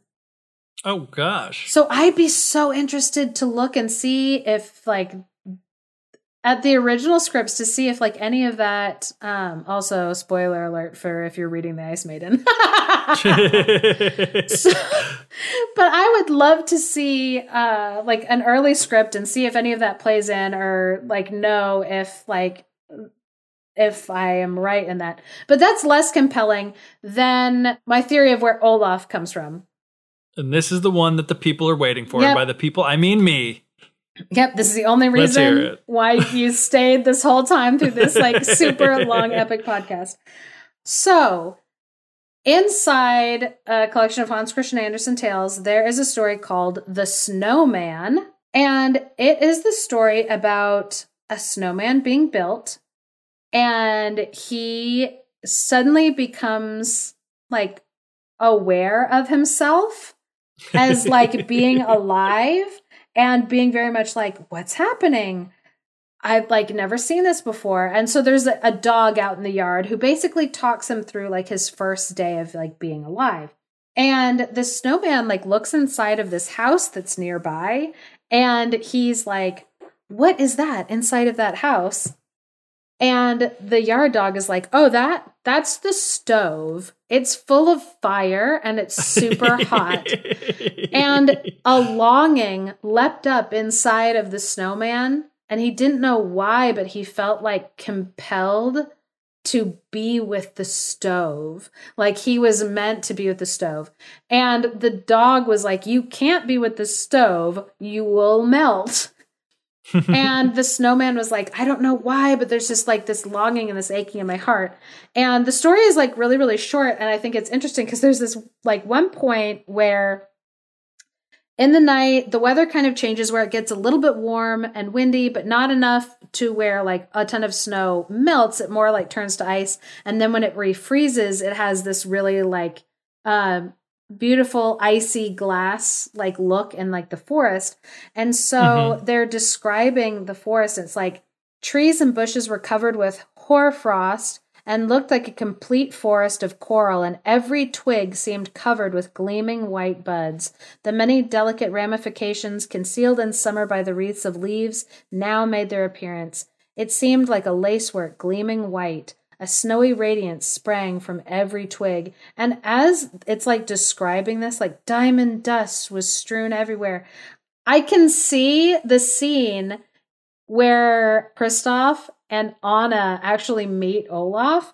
And inside the story, right after that section, this young girl and a young man pop up and they're having a conversation with each other, like in the snow. And they say, This is wonderfully beautiful, said a young girl who came with a young man into the garden. They both stood still near the snowman and contemplated the glittering trees. Summer cannot display a more beautiful sight, said she, and her eyes sparkled. And we can't have such a fellow as this in summertime, replied the young man, and he pointed to the snowman. The girl laughed. In No. summer. Ah, and so then like the snowman kind of was like asked the yard dog like who were those? And the yard dog says oh lovers. But basically the rest of the story is the snowman just like longing in his heart to be with this stove and just how hard it is. And the yard dog says that's a terrible disease for a snowman and then you know it says like the winter did change it began to thaw the warmth increased and the snowman decreased he made no complaint and that's an infallible sign but anyway, after the snowman completely melts, you find out that there's the shovel for cleaning out the stove inside of the snowman. It was what was keeping his body up. And Uh-huh. that's why he had that longing in his heart Longing for to go and be with the stove. yeah. And so what is interesting when I read that story and I read about, you know, this like forbidden love, I did a Uh-huh. little bit of research into the story and I know that I said it's reductive to say that all these stories about Hans Christian Andersen, Hans Christian Andersen even said himself that his stories were all biographies or autobiographies, which people are like, okay, he, you know, more or less. But this story he wrote while he was in the middle of starting a love affair with a man in his life. Mhm. And uh so he was feeling this like longing that he felt in his Christian heart was wrong and bad, but he still wanted to like express that pain that he felt in some way. And so he wrote the story, The Snowman, about this kind of like forbidden love that if he got too close, it would burn him or Mhm. like melt him, just destroy him.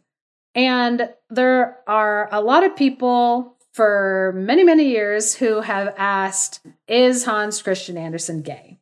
He never married. And so a lot of people used to ask the question, like, is Hans is Hans Christian Andersen gay? They wanted like a definitive answer. And for a long time, people who felt like they had to um, like defend his legacy were like, no, absolutely not. I don't know what they're talking about. And what I find aggravating about the question is that Hans Christian Andersen, in his own journal writings about himself, he wrote letters of love and longing to both men and women.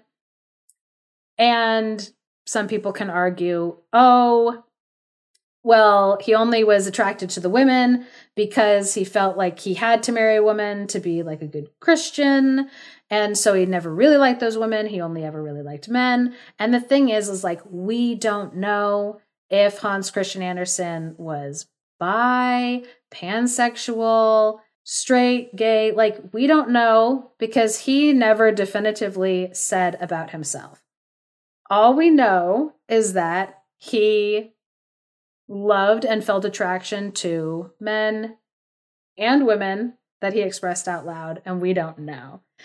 So it's one of those like things that it will come it comes up in like a lot of conversations about like artists, especially if they're not married. Because the conversation comes up with the Grimm's brothers as well, because one of them never married.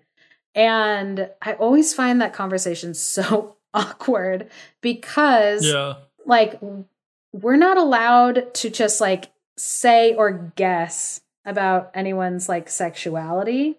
And I feel like we know that more now that like because like historically when people are like, "Oh, we want to know is he or isn't he?" and now we know that like there's so much more than just like gay or straight. And we don't know, but what we can say is by looking at his works, he had a lot of feelings about it and there is a lot in there that is uh, interesting and compelling to look at like through that lens and to look at through the lens of what it was like to be Hans Christian Andersen in the time that he was alive feeling the feelings that he felt.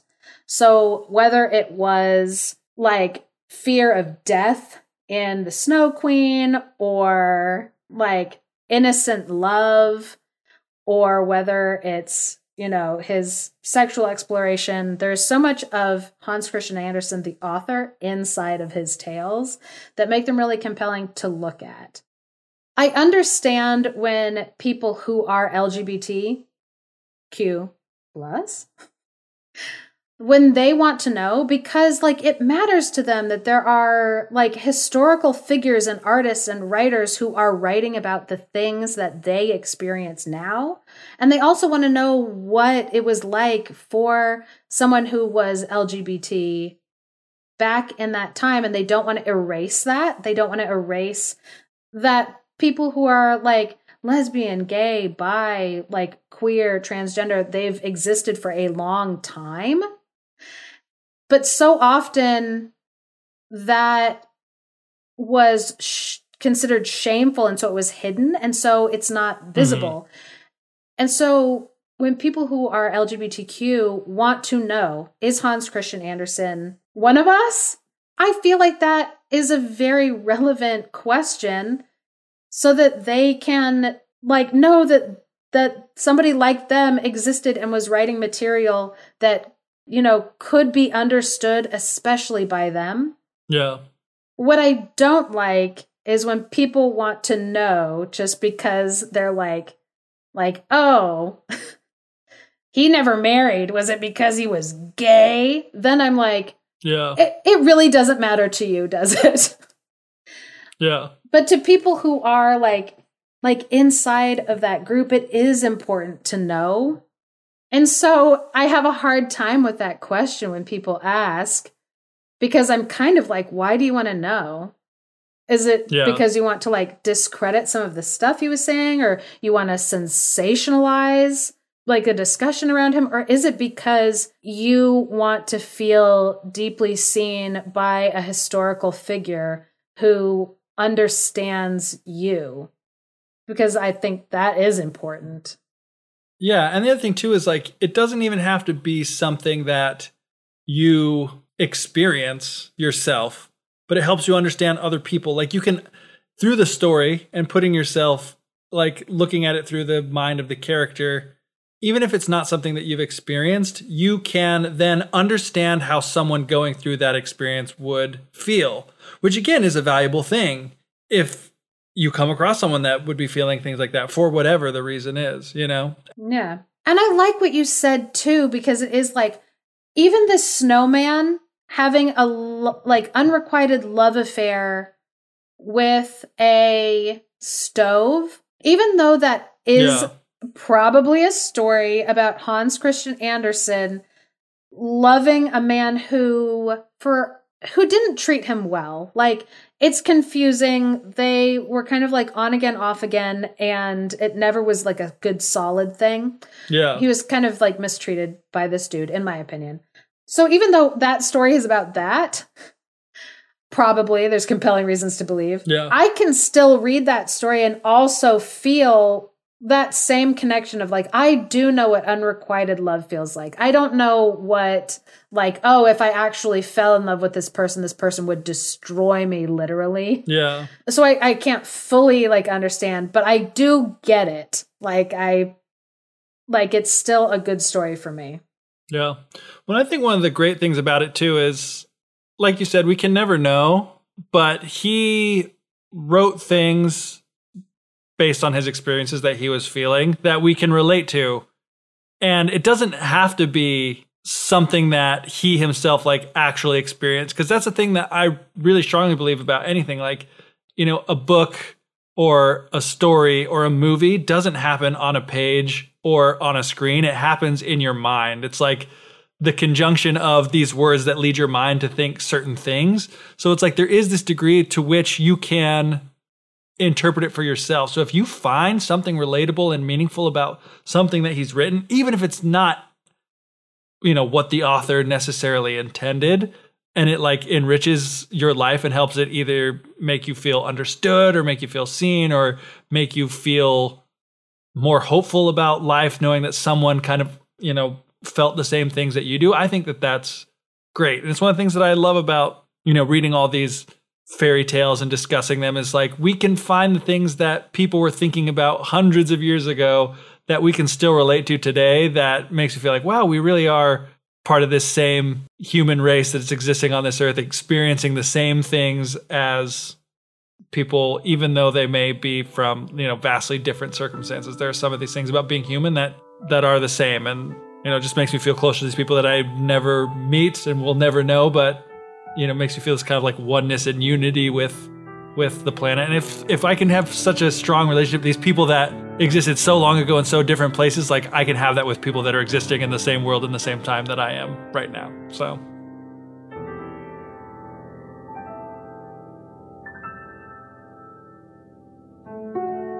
Thank you for listening to The Fairy Tellers.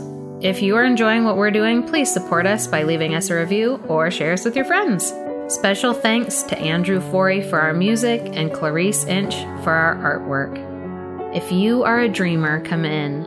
If you are a dreamer, a wisher, a liar, a hoper, a prayer, a magic bean buyer, if you're a pretender, come sit by my fire, for we have some flax golden tales to spin. Come in, come in. Invitation by Shel Silverstein.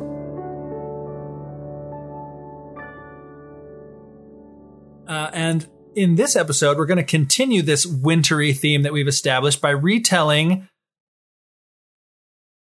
the Snow Queen. Wow. I was like, all I could fit, think in my brain was frozen, frozen, frozen, frozen, frozen, frozen, frozen.